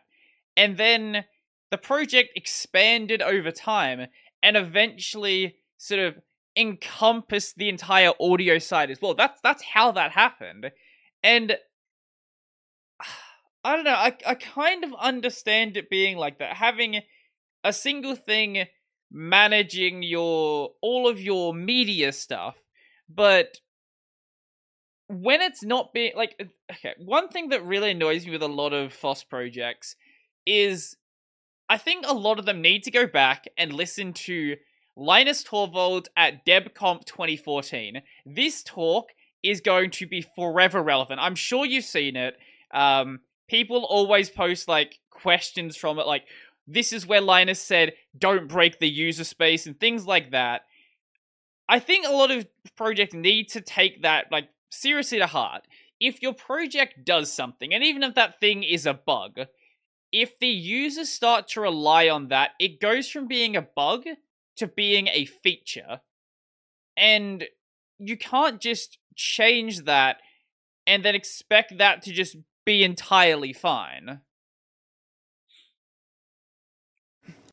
It's the whole putting the eggs in one basket thing, mm, right? It's mm-hmm. the it's when the the the, th- the thing is is that we got so reliant on Xorg and systemd and pulse audio and stuff like that when those those things are things that have to work mm-hmm. right you i mean there's a, i think it's actually probably a good thing at least from a uh, stability standpoint the xorg is not actively developed anymore mm-hmm. because mm-hmm. you're not adding a whole bunch of new features that could potentially break something, right? Yeah, yeah. Um, there are. Eh, this whole episode is gonna be full of metaphors. It, it's like a car. There are certain things on a car that have to work, right? Your tires have to work. Your engine has to work. Your steering wheel has to work. The brakes have to work. Mm-hmm. Those things have to work, and they have to work not only well but consistently. Mm-hmm. Right? They have to. When you press the, the brake pedal down, it has to do the same thing every single time. It's not Eh, it's not a situation where you press it down and all of a sudden your car speeds up. If it did that, you're in trouble, mm-hmm. right? Obviously, something is broken. Uh, the thing with Pipewire and Wayland and stuff like that is when, when you start over again, and mm-hmm. that's basically what they've done is they've started over again and started building these brand new stacks up. And these, and if you were talking about a web browser or you know alternative to Discord or mm-hmm. you know a mm-hmm. file manager, whatever, Nobody cares if that thing gets broken by an update. Mm-mm. But if Pipewire breaks, once Ubuntu switches to it full time in the next release, and uh, a update pushes and it breaks something, that breaks audio for millions of people. Mm-hmm. You know mm-hmm. what I mean? And same thing with Wayland. When when something gets pushed out and it breaks something, it breaks a fundamental thing that has to work. Like if your displays will no longer show you what's supposed to be there, that is an issue because mm. that's like your car not starting. It's just it, you can't. The problem with starting over is you're going to basically being so the the entire history of Xorg I you made a video I about did, the history yes. of Xorg recently, right? The, the entire history of that is them fixing stuff all the time. Like they've went through hurdles over and over and over again to fix things Yeah, yeah. throughout the history, and that's basically the way all software works, right? Wayland and Pipewire, they're having to basically redo all that stuff. Mhm. Like every every hurdle, like w- whether it's like um creating key bindings in in wlroots, right? The, that thing that's something that was solved 20 years ago. Mhm. You know what I mean? So they're having to basically solve all the problems which we've already solved. Mhm. And when you have to solve new problems and you're trying to figure out, you know, how to how do I solve the problem in a way that fits fits well with this project, there's a good chance that you're going to break stuff. And when and that's fine when nobody uses your thing and, and it's in development. It's like a beta or something, you Yeah, know, yeah. whatever. Um but the thing is, Wayland and Pipewire not a beta anymore. Everyone's using it. So Mhm. you can't treat everyone who uses Linux, the millions of people who do so, you can't treat them as guinea pigs. You you have to make sure that this thing is the most stable piece of software ever. And you can't do that it, simultaneously with being a very new project that has to fix all these problems that you know still need to be fixed. Like the the key binding things is is a big deal. Yeah. Right. So uh, it, it's one of the things you just. It feels like Wayland and Pipewire, despite how good they have gotten, just have become the default too soon. like- Mm. Maybe like three or four years from now, when a lot of these problems were fixed, would have made a lot more sense than if them being defaults right now, despite how good they are for normal people. You know, Well- I, I don't know. Maybe that's just me. I think people need to remember that. So Pulse Audio came out. Oh, I lost my thing. Where'd it go? Pulse Audio came out in 2004, and it was a buggy mess back then. And distros were Mhm. shipping it way too early. Like, there's even. I- I've said this before, but I'll say it again. When Ubuntu shipped Pulse Audio as the default, Lennart Poettering, who made the project, said, Stop doing this. Like, this is not ready to be shipped. Like, described Pulse Audio as the audio system that broke audio on Linux. Like, it was not ready. And Xorg, or Xorg not as old, but it has a history stemming back, like, X11, 40 years. Like, both these projects are really old projects. And if we go back and look at, you know, Xorg in, for like the original version of Debian, for example, it was not going to be anywhere near as good as it is now. And it takes a long time to get to that point. I think that's that's the I do agree that we are sort of jumping onto Wayland a little bit too quickly. Obviously people need to be using it to be testing it. But Right. Maybe, that's probably the thing that is the good part about it. Is Yeah, yeah. when a lot of people use it, you're going to have a lot of uh, interesting hardware scenarios and stuff like that that allow you to root out bugs a lot faster. But I don't, I don't know. I don't know whether that's the the- place of something like Ubuntu to be doing that. Like that's a lot of people that are going to be exposed to potentially really buggy software. Yeah, Fedora makes sense, right? Because that's the place where it's done. Mm. You know, it's it's you know it's where, where systemd appeared first and all this. Stuff. I mean, it was the RHEL and stuff like that. But the the thing is, is that Ubuntu is supposed to be this. It'd be like Debian Mm. taking all this new stuff and being like the testing ground for. it. Like it, it just doesn't quite make sense. And, and you have to think that the canonical guys have a lot of faith in the Wayland and Pipewire teams to make sure that they don't break Well, stuff. I Because think they just have a lot of faith in the GNOME team. I don't know whether they have any faith in anyone else. Yeah, I- I- and I, I'm not. I don't know what. It feels kind of like that. Um, I um, I think that my most of my opinions about Wayland and Pipewire are colored based on the experiences I've had with them, Sure. and it's really hard for me to say that. I mean, maybe it's the cynic inside me, but it feels like we're headed for a disaster at some point where something is pushed out uh, that doesn't work on, say, uh, uh, a certain type of Intel processor or something, Mhm. or a, a certain GPU or something is just completely broken, and you know that's fine. I mean, it, it's not fine, but it's going it, like like it's it's broken, but we've suffered through that before, hmm and we'll suffer through it again. And I don't want to be in. The, I don't want to be the the old guy in the Linux community that says we should never push forward with new things. Because hmm if we stayed the same all the time, it would just be boring and stuff. I had nothing. We'd have nothing to talk about on our YouTube channels, right? Yeah.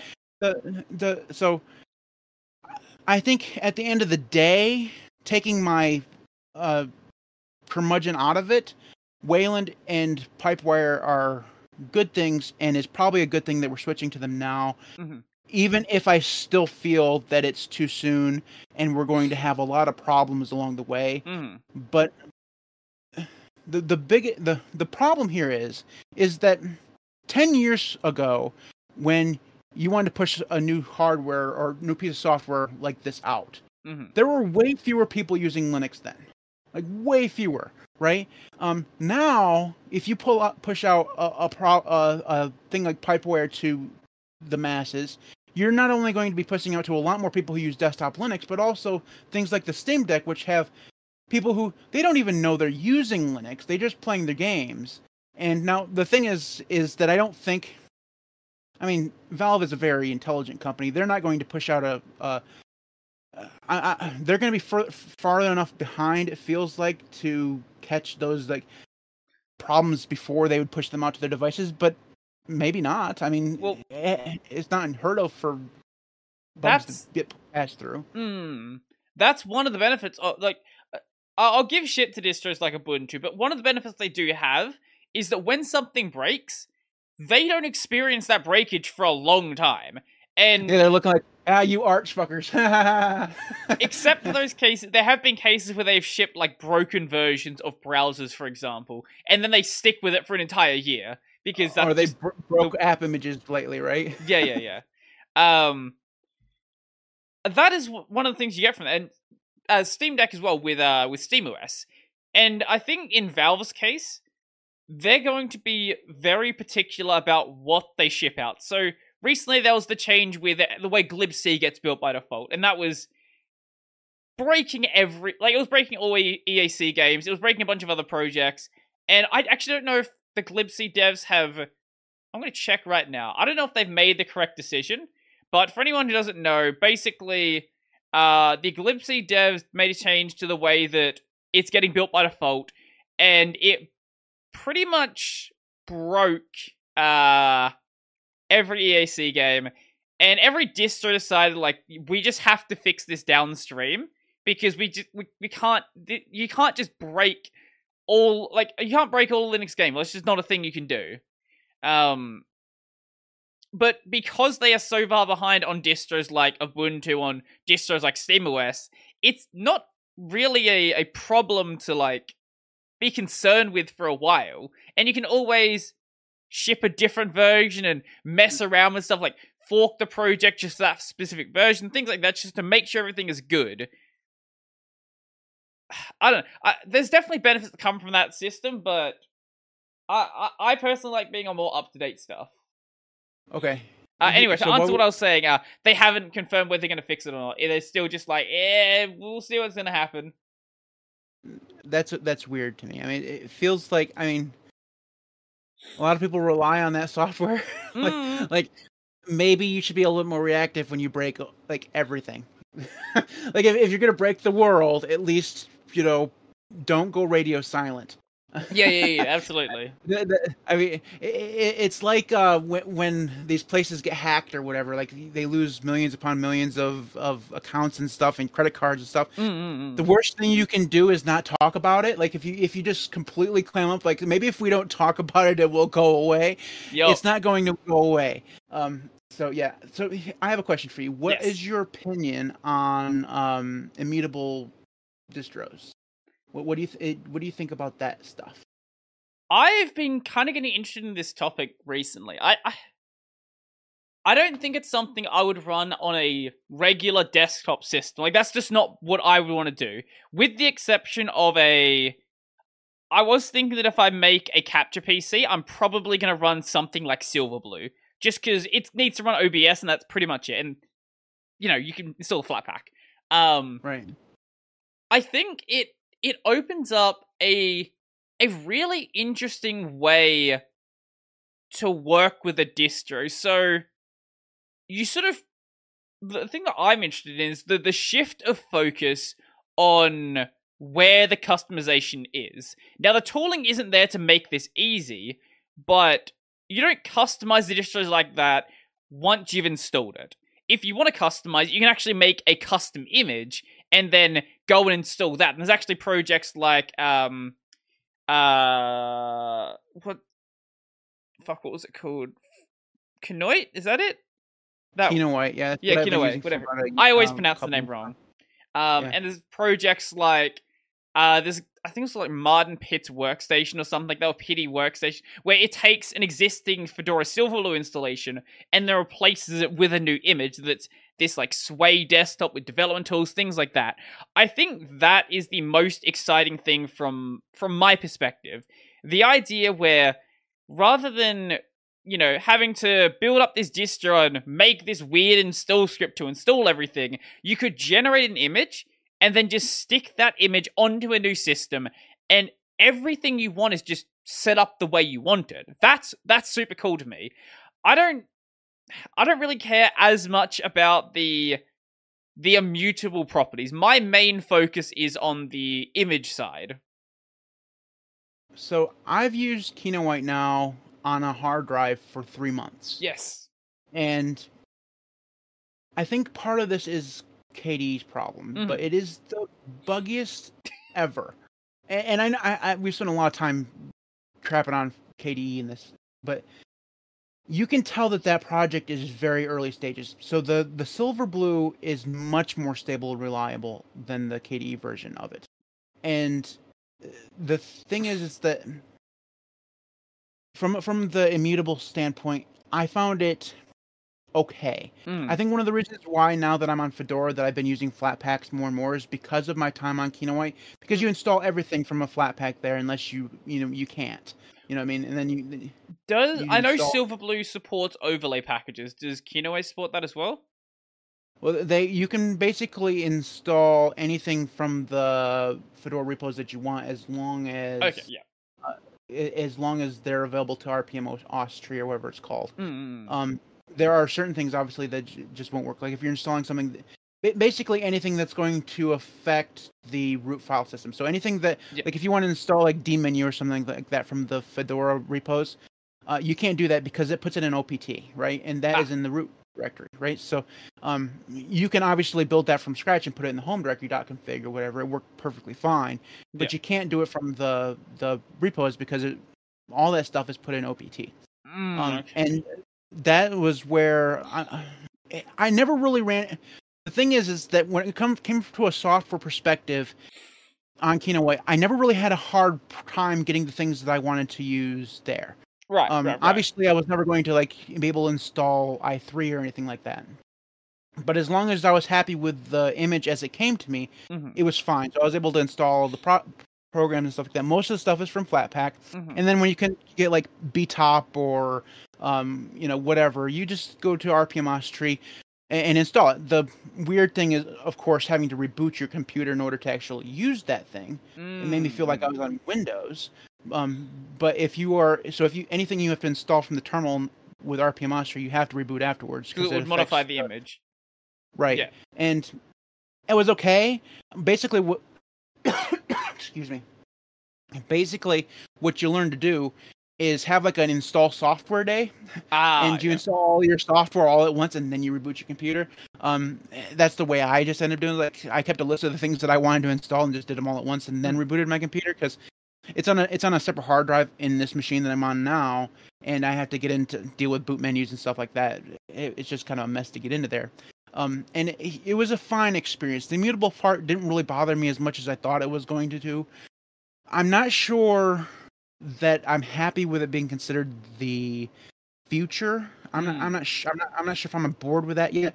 I think it is very interesting what you were talking about. Like I can see tools that will allow you to build your own image in the future where those be- things become more popular. Like say I want to build a i3 version of Silverblue, and uh, you can do that, and then it will do the ISO thing for you. I'm not sure that we'll ever get there for all the the little pieces of Linux that we all Mm. enjoy right now. So be able to install like the random like Hyprland uh, window manager. Like Have you been getting the Hyprland comments as well? I have, and I'm like, I tried it, and then it doesn't work very well in a virtual machine. Like Right. it just, it, it doesn't work very well in a virtual machine. So, like I can't do a video. I like, I know that all the problems I'm having with it are Mhm. because of this virtual machine. I can't do a video and crap on it because it doesn't work well in a virtual machine. And I'm not in a position right now where I can put it on a piece, a piece of actual hardware. Yeah. So yeah, I have it all the time. Like eh, along with the Gentoo and Linux from scratch comments, Hyprland Mhm. has been right up there. Um install Gentoo, not gonna do it again. Never, ever, ever will I touch Linux from scratch. Okay. I watched your some of your live streams, never gonna do that. I, you're a masochist, I don't know what's wrong with you. Um uh so Well, you just answered it. like, like that's just i mean that, that's a whole nother conversation and uh, i think people i mean i can understand if you want to learn all that stuff Mhm. it'd probably be really good but if you're i mean you'd never want to do that with the expectation at the end of it you're actually going to use it for Sure, like a yeah. daily drive um but i think that a lot of people who leave those comments expect you to do that like some guy told me to could you live in linux from scratch for a month like it would take me a month to build it I mean, I mean, like, it's just I, I, I, I'm not Linux smart enough probably to do it. Like I'm sure it has really good documentation, but Mm. my ADD would m- mix up numbers and stuff like that. I would follow things out of you know, it would be a disaster, is what Yeah, I'm yeah. trying to say. Um, I have no clue what I was talking about earlier, so Um, got distracted. image tooling. oh, the the um Something Kinoite stuff, right? Yeah, yeah, yeah. yeah. Um, I, I, like said, I'm not sure if it's I'm ha- I'm on board with it being the future. Yeah. Um, I, I've heard a lot of people say like, oh, this is the way Linux is going, and every distro in the future is going to be immutable. And I think from a certain perspective, like if if you're going to put this on uh, workstations at an enterprise, it makes a hell of a ton of sense. Yeah. Like, yeah, you, like this person can never ever not only not only can I install this on every machine and have it be exactly the same, eh, I can do updates to them and it be continually be Mm. exactly the same. And and on top of that, things tools like Toolbox will allow developers to get in there and basically create whatever environment they want. Do their basically it's WSL on Linux. You know, you can install your own distros right there and it will just work really well. And that stuff all makes sense from a developer's point of view. Like if you're a Hmm. developer even, this makes a lot of sense. But for the guys like me and you who like to tweak stuff, like to install random packages, uh, things that you might have to interact with the root file system like on a daily basis, Mm.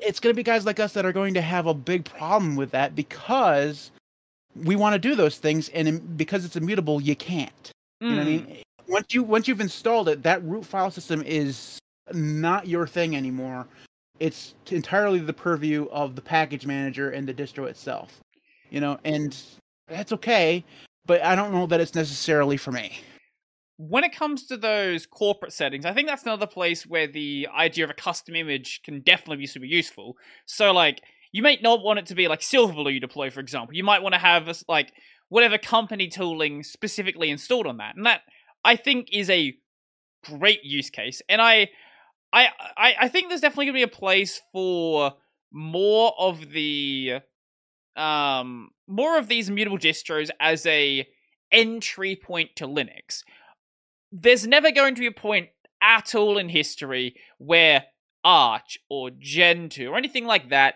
is going to be a, an, an immutable distro. It's just not what those projects are trying to do. There's going to be more of them. And as Flatpaks gain a lot more software in their repos and and people sort of get more used to installing through a package manager like that, it's going to be a more accepted way to try out Linux. I think anyone who anyone who, who says it's going to be every distro might be like they might be huffing a bit too much copium. Um, but they're a little too into it yeah, they're a little bit too into it. But it, yeah, that that's pretty much where I stand. I think there's going to be a lot of distros that do you.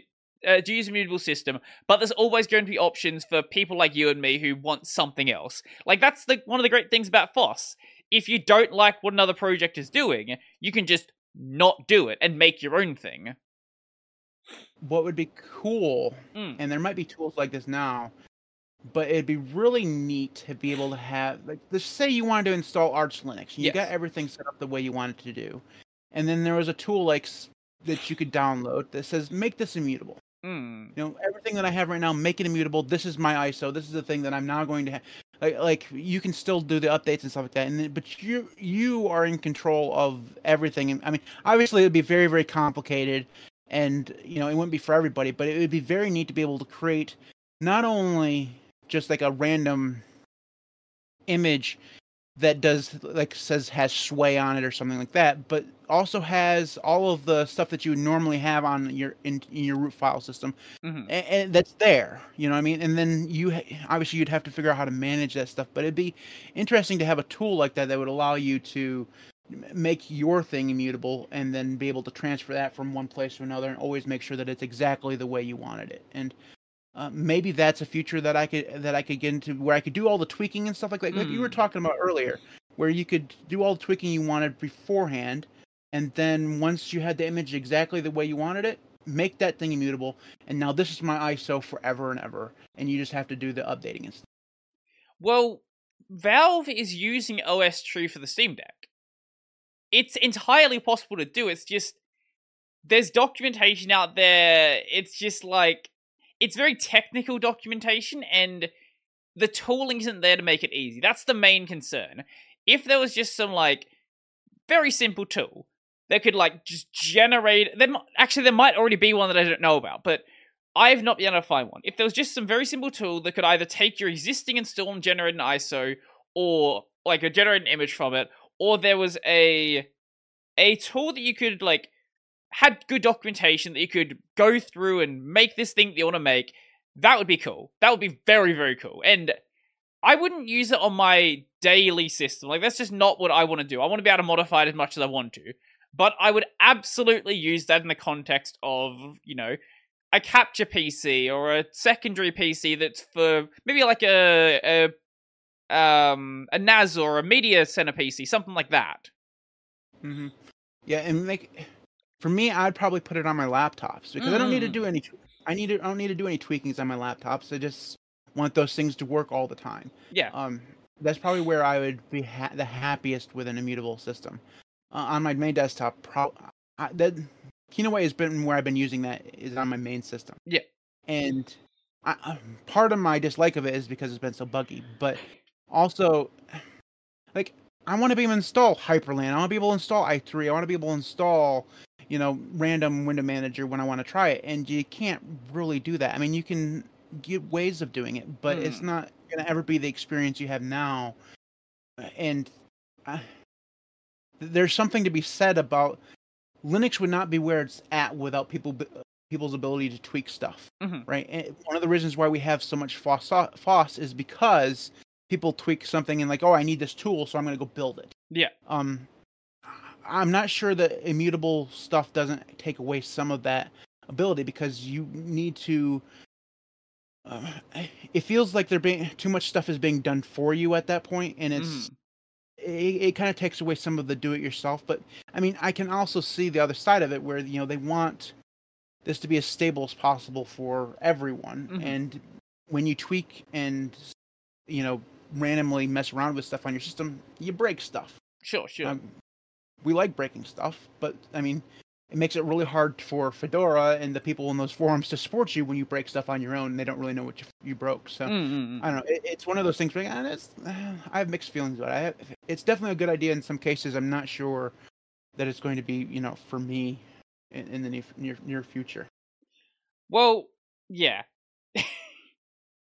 yeah, like there's a I I think it's always especially when you are doing the YouTube content sort of stuff to step back and think about actually this is true if not just for this, but also if you're like a you know hardcore everything must be fast, everything must be Libre, that sort of person as well to sort of step back and think about what a regular person using Linux is going to want from their system. Are they going to want hyper customization? Is that something that t- that the people like typically care about. And for those people, probably not. And maybe Silverblue or like a Silverblue like system actually might be a good experience. That's where uh, that's why I said before that there's always going to be these options that exist that are not the immutable systems because Mhm. yeah, like even if it's just like testing software anything else like that, immutable systems are just they're not suitable for that. Like that's just they are they're just not. Mean, even if they became the main thing, Mm. right? If, if if they were like the the like Ubuntu decided they were going to be immutable and Arch and all this stuff. I mean, let, us just say we're in that future. There's still going to be the anti-systemd guys. Well, yeah, you're always gonna have that-. Yeah. You- You're going to have the guys who "Well, I don't like this. It's obviously controlled by evil corporation guy, so I'm going to go create my own thing. Mm. Uh, and you know that's Well, yeah. even if we were in that future where everything was immutable, there'd still be the you know the the SysVinit and you know if you have runit guy. anti-system D and anti-pulse audio, you're going to have anti-image. That's always Yeah. that's going to exist as well. gotta love those guys. You know, gotta love those guys. You know, they're they're keeping the spirit alive. I I've had some people come through my Discord who are like hardcore anti-systemd, and I've never I've never actually heard a good argument against systemd. It's usually I, I don't want to categorize everyone in this camp, but it's usually a dislike of Red Hat, a dislike of how much systemd does, Mhm. and a concern of a systemd's size. Those are the main concerns that I've heard. And I think they are they're valid concerns. They're just not concerns that I share or a lot of other people share. Yeah. So the thing is with systemd, it, let, let's just take those arguments and butcher them one by one. First of all, uh, without Red Hat and Canonical and these corporations that a lot of these guys hate, Linux would not exist. hmm Like, I'm sorry, it just it, okay. Maybe it would exist, but it would be so small nobody would use it. Mhm. Okay. Almost every piece piece of software that Brody and I have talked about on this podcast, you know, System systemd, Wayland, Pulse Audio, Pipewire, all these things. Every single one of them was developed by a corporation. Uh, you know, every single one of eh, you your computer would be very dysfunctional right now without corporate backing. It It's just always it's would. always fun to let people know how much work Intel and Google do on the kernel. That's always always amusing. And Microsoft like uh, And Microsoft, yes. Microsoft with a passion, and to find out like Microsoft's like the biggest uh, contributor to the the Linux Foundation, like it, it Mm. freaks people out, right? and, and understandably, like um, we all know that if you're a corporation, your primary uh, thing is to make money. That's your goal to make Yeah. your shareholders money, and you can't. The ideals behind open source software and capitalism are fundamentally opposed because you're on one end you have to have all the interest in of your shareholders. In open source you have to have all your interest in the people who use your software. And they're not necessarily always the same people. So i can understand why people dislike canonical and red hat and stuff like i understand it like you say. But i also can be of the opinion that without them Mhm. we wouldn't be where we're at like we wouldn't be we'd be we'd all be using windows right now Mhm. you know it's just that's just the case or you know oh macintosh or maybe the freebsd might still exist you know like No, o- I- openbsd FreeBSD something. Yeah, I think they they would still have a place, but well, they they're a weird one because no one on the desktop cares. Okay, there's gonna be some BSD guys here. Most people on the desktop don't care about FreeBSD or OpenBSD, but if we actually consider what's being done with those, they basically have control, like sort of share control with Linux when it comes to cars, when it comes to consoles, when it comes to any sort of embedded system. There is a lot of FreeBSD out there. Like the PS4 and PS5 are FreeBSD systems. They're like oh, very lot. modified, but still free FreeBSD. Uh, the a lot of servers so Mm, yeah the Nintendo Yeah. Switch is a it's based on the 3DS OS, which was based on Android and FreeBSD. And it's just like there is FreeBSD is a weird one. I- I've never understood like I've never understood why no one cares about FreeBSD on the desktop when it has this much usage in the corporate space. I think it comes down to software availability because a lot of Mm. like, like I, fr- BSD would have a lot more people caring about it if they were able to get like Flatpaks working on. it. Mm, Yeah. mm, mm. If, if you had Flatpak available on BSD, now they're not working on that at all. They're not interested in Flatpak whatsoever, but they're working on app images. Mhm. So, I mean, that's interesting. I can't stand app images, but I know a lot of people who like them. Um, but yeah, that's, I mean, BSD. I, I, I'm, I think it's fantastic that BSD exists, Mm, and I think it, it gives, it gives the people who can't stand the cor- how corporate Linux has become a place to go. Mm, You know, mm. because BSD is, I mean, BSD has probably corporate sponsors, but they're not. It's it's not as blatant. Like you can tell that Linux is controlled by corporations Yeah. That they're the primary users. Like that, they're the ones that use Linux by the most. I mean, the desktop people don't, don't care.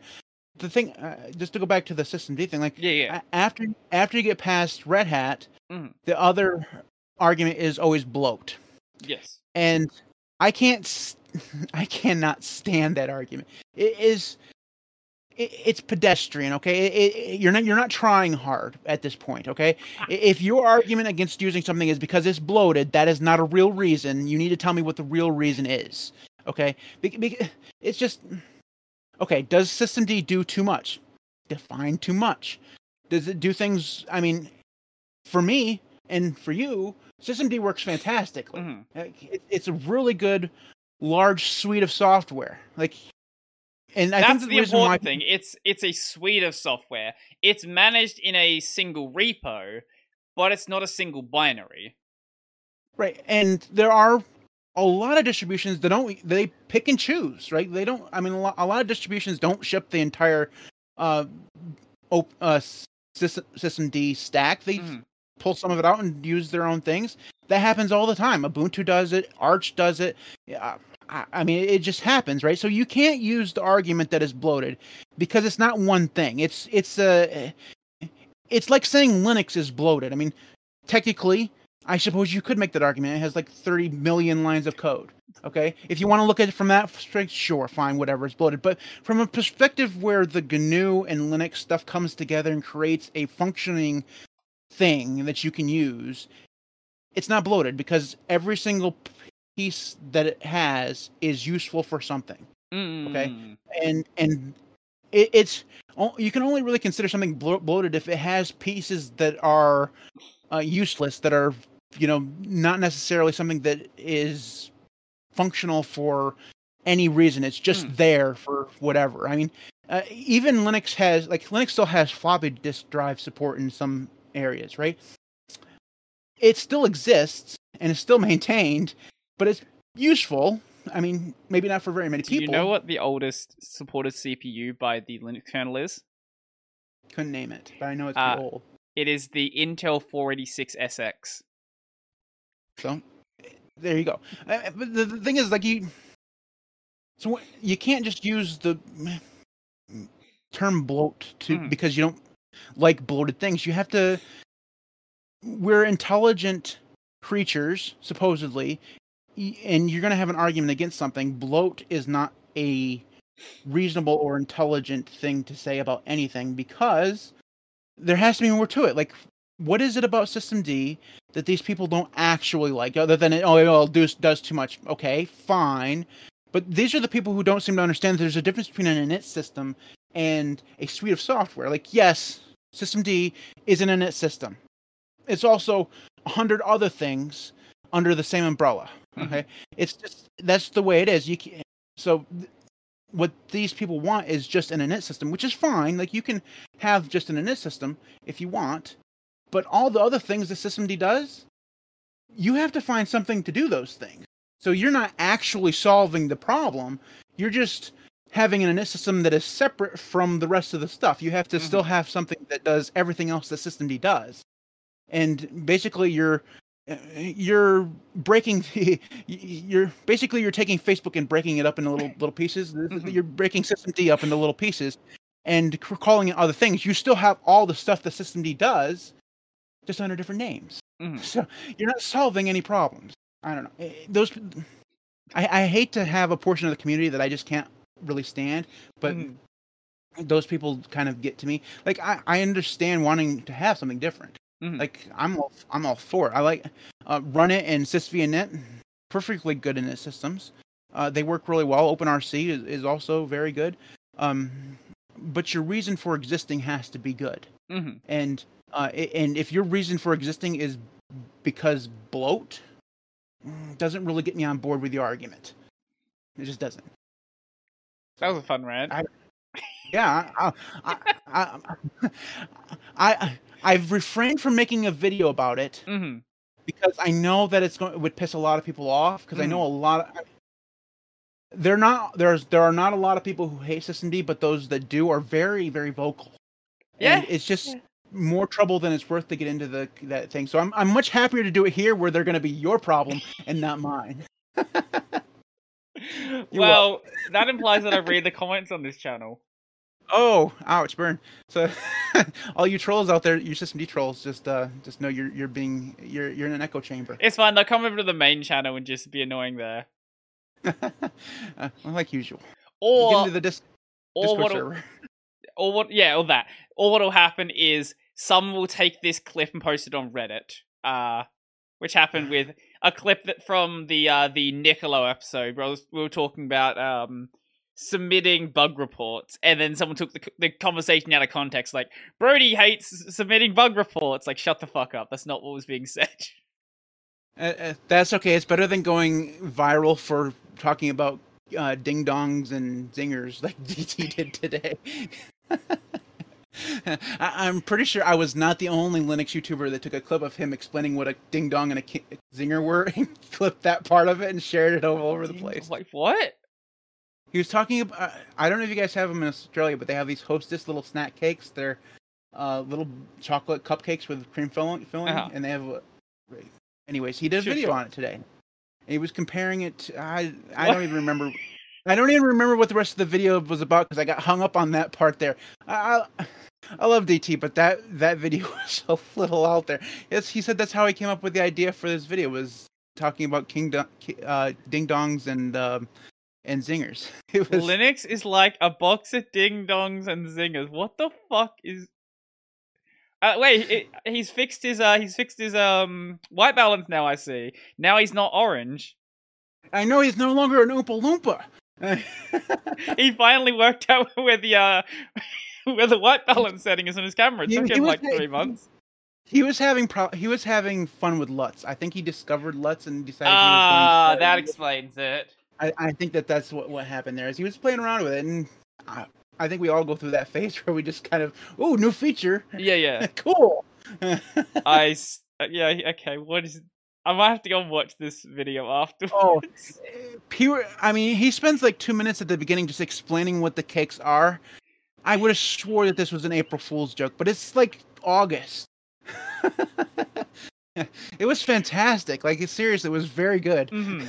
like, uh, like DT has run out of ideas for video. this is great. Oh man. Wait, are people actually taking this seriously? They're not the same. Each one is a different flagship edition with customs. Wait, there are actually people taking this video seriously. They're in the comments debating the differences between the two different cakes, even though they're made out of the same ingredients. This video was just an excuse to eat a ding dong and a zinger, wasn't it? He just wanted to go to the store and buy some. No, I, I think this is where DT's cha- like. I feel like, I feel like where DT's channel shines is when he's doing these sort of like, not super serious videos. When it's like this, or it's when he's done the skits in the past. I think that's what makes DT's channel stand out. When it's just like doing the same thing that every other Linux channel does, like that's fine and all, but I think this is where like y- you can certainly put in a lot more creativity into what's going on. Well, is the creator who can do that kind of stuff. if you were not you or I did a like a, a, a trailer of people who are supposed to use Linux, it was all about like I don't know rednecks or something doing using Linux. It was like thirty seconds long. We'd get a couple thousand views. Mm. He got almost three hundred thousand views on that trailer. Like he put a lot of effort into it, obviously, but he's the creator that can do that, right? Mm. I don't know that you and I would get away with it. You know, it's not. I mean, Well, you maybe know. eventually. Worth a shot. See what happens.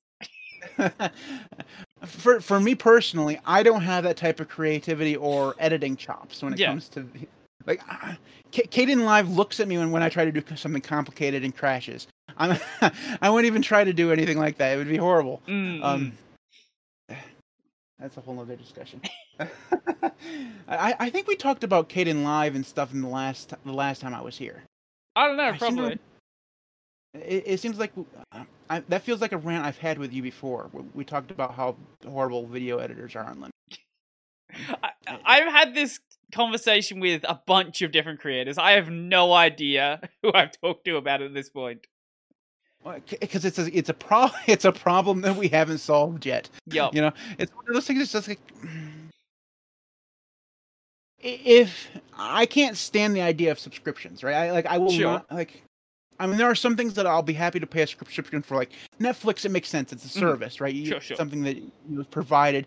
But when it comes to an application, I really don't like the idea of paying for a subscription because I want to own that piece of software, Mm. or at least quote unquote own it, right? So when it comes to the Adobe Creative Cloud, first of all, entirely too expensive. hundred dollars a month or whatever it is, utterly boggles my mind for how much you pay for that. Even if you are a professional and are going to earn that money back. Yeah, yeah. But the thing is, is that Linux video editors are so bad, I would gladly pay Adobe money for a good video editor. Um, at one point, not too long ago, Kdenlive was doing some weird things. Like they pushed out an update as Caden, as Kdenlive does, Yes. and it broke it broke everything. As it does. and as it does, like so, so I uninstalled the. So I, I always install from the repos, and I was like, well, screw this. I'm gonna uninstall it. I'm gonna install the Flatpak and see if that's any Mhm. better. It wasn't any better. Um, it, it, it- like it wasn't a bit any better. So I was like, you know what? What what do I do? Do I? I was like, you know what? I'm going to get a VM Mhm, and I'm gonna get a VM of Windows so I can actually edit this video. mhm. And that didn't last very long because I hate Windows so much. I'd rather have my video editor crash all the time than actually use Windows. So Kdenlive is very lucky that I hate Windows so much. Otherwise, I'd have a permanent Windows VM on my computer just to edit my videos. And I know a lot of people do that. I know uh, Chris Titus Tech. He he edits all of his stuff in like Mac or something. Mhm. Uh, I know I know um, Mutahar. He edits all of his stuff in a VM. Mhm. Doesn't doesn't edit it on on Linux. Um, like you you name it. A lot of people just can't. I mean, I I, I it's a KDE project.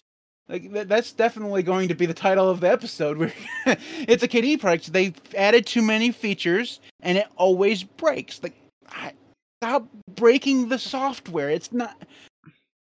Please. From my experience, Kdenlive is a lot better than it used to be. I haven't had any major issues in a while. I do remember back, I want to say a year ago, where my render queue broke. And if I added more than one thing, it would crash. Or if I tried to make a title, it would crash. Or if I tried to change the profile, it would crash. the one thing So- KDE does really well is it has great crash recovery. They know it's Yeah. really buggy and it will crash all the time, but you almost always get the work back. Yeah, yeah. I'm I'm glad for that. So there's two spots that are bugging me with Kdenlive right now, and Mhm. they've been consistently problems for at least two years. One of them is when you move around a panel somewhere. Mm. So if you like move the effects or composition Yeah. thing somewhere else, uh, for whatever reason, crashes the thing.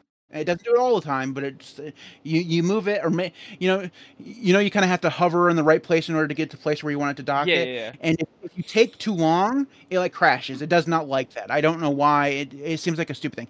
It's not that big of a deal. Things how you're not going to move around. Once you get the panels where you want them, that's fine. But if you're going to uh, edit, if you're going to install Kdenlive on new distros, like when you do a distro review or something like that, and uh, you, you want to do the editing right there on that distro, that I always want to tweak the layout so that it's you know usable. I don't. I, First of all, all I do not need every single one of those panels open by default. Just a few of them would be fine. I don't need undo history and all Yeah, this yeah. stuff. Just they need to calm down on that stuff. So uh, that's one area. The other one is a is much worse. When Mm-hmm. so when I do a video, uh, I say um and ah and you know and going through and long periods of silence all the time. hmm That's the reason why I have to edit the videos. They're, otherwise, they'd be 40 minutes long and they'd be horrible, or more horrible than normal.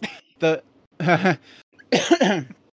so when you edit those, when you do those jump cuts, like when you stuff, and if you didn't happen to leave space between your words, like oftentimes I talk like this, I talk really fast, so there's you know um there's not a lot of space in between words, so you cut.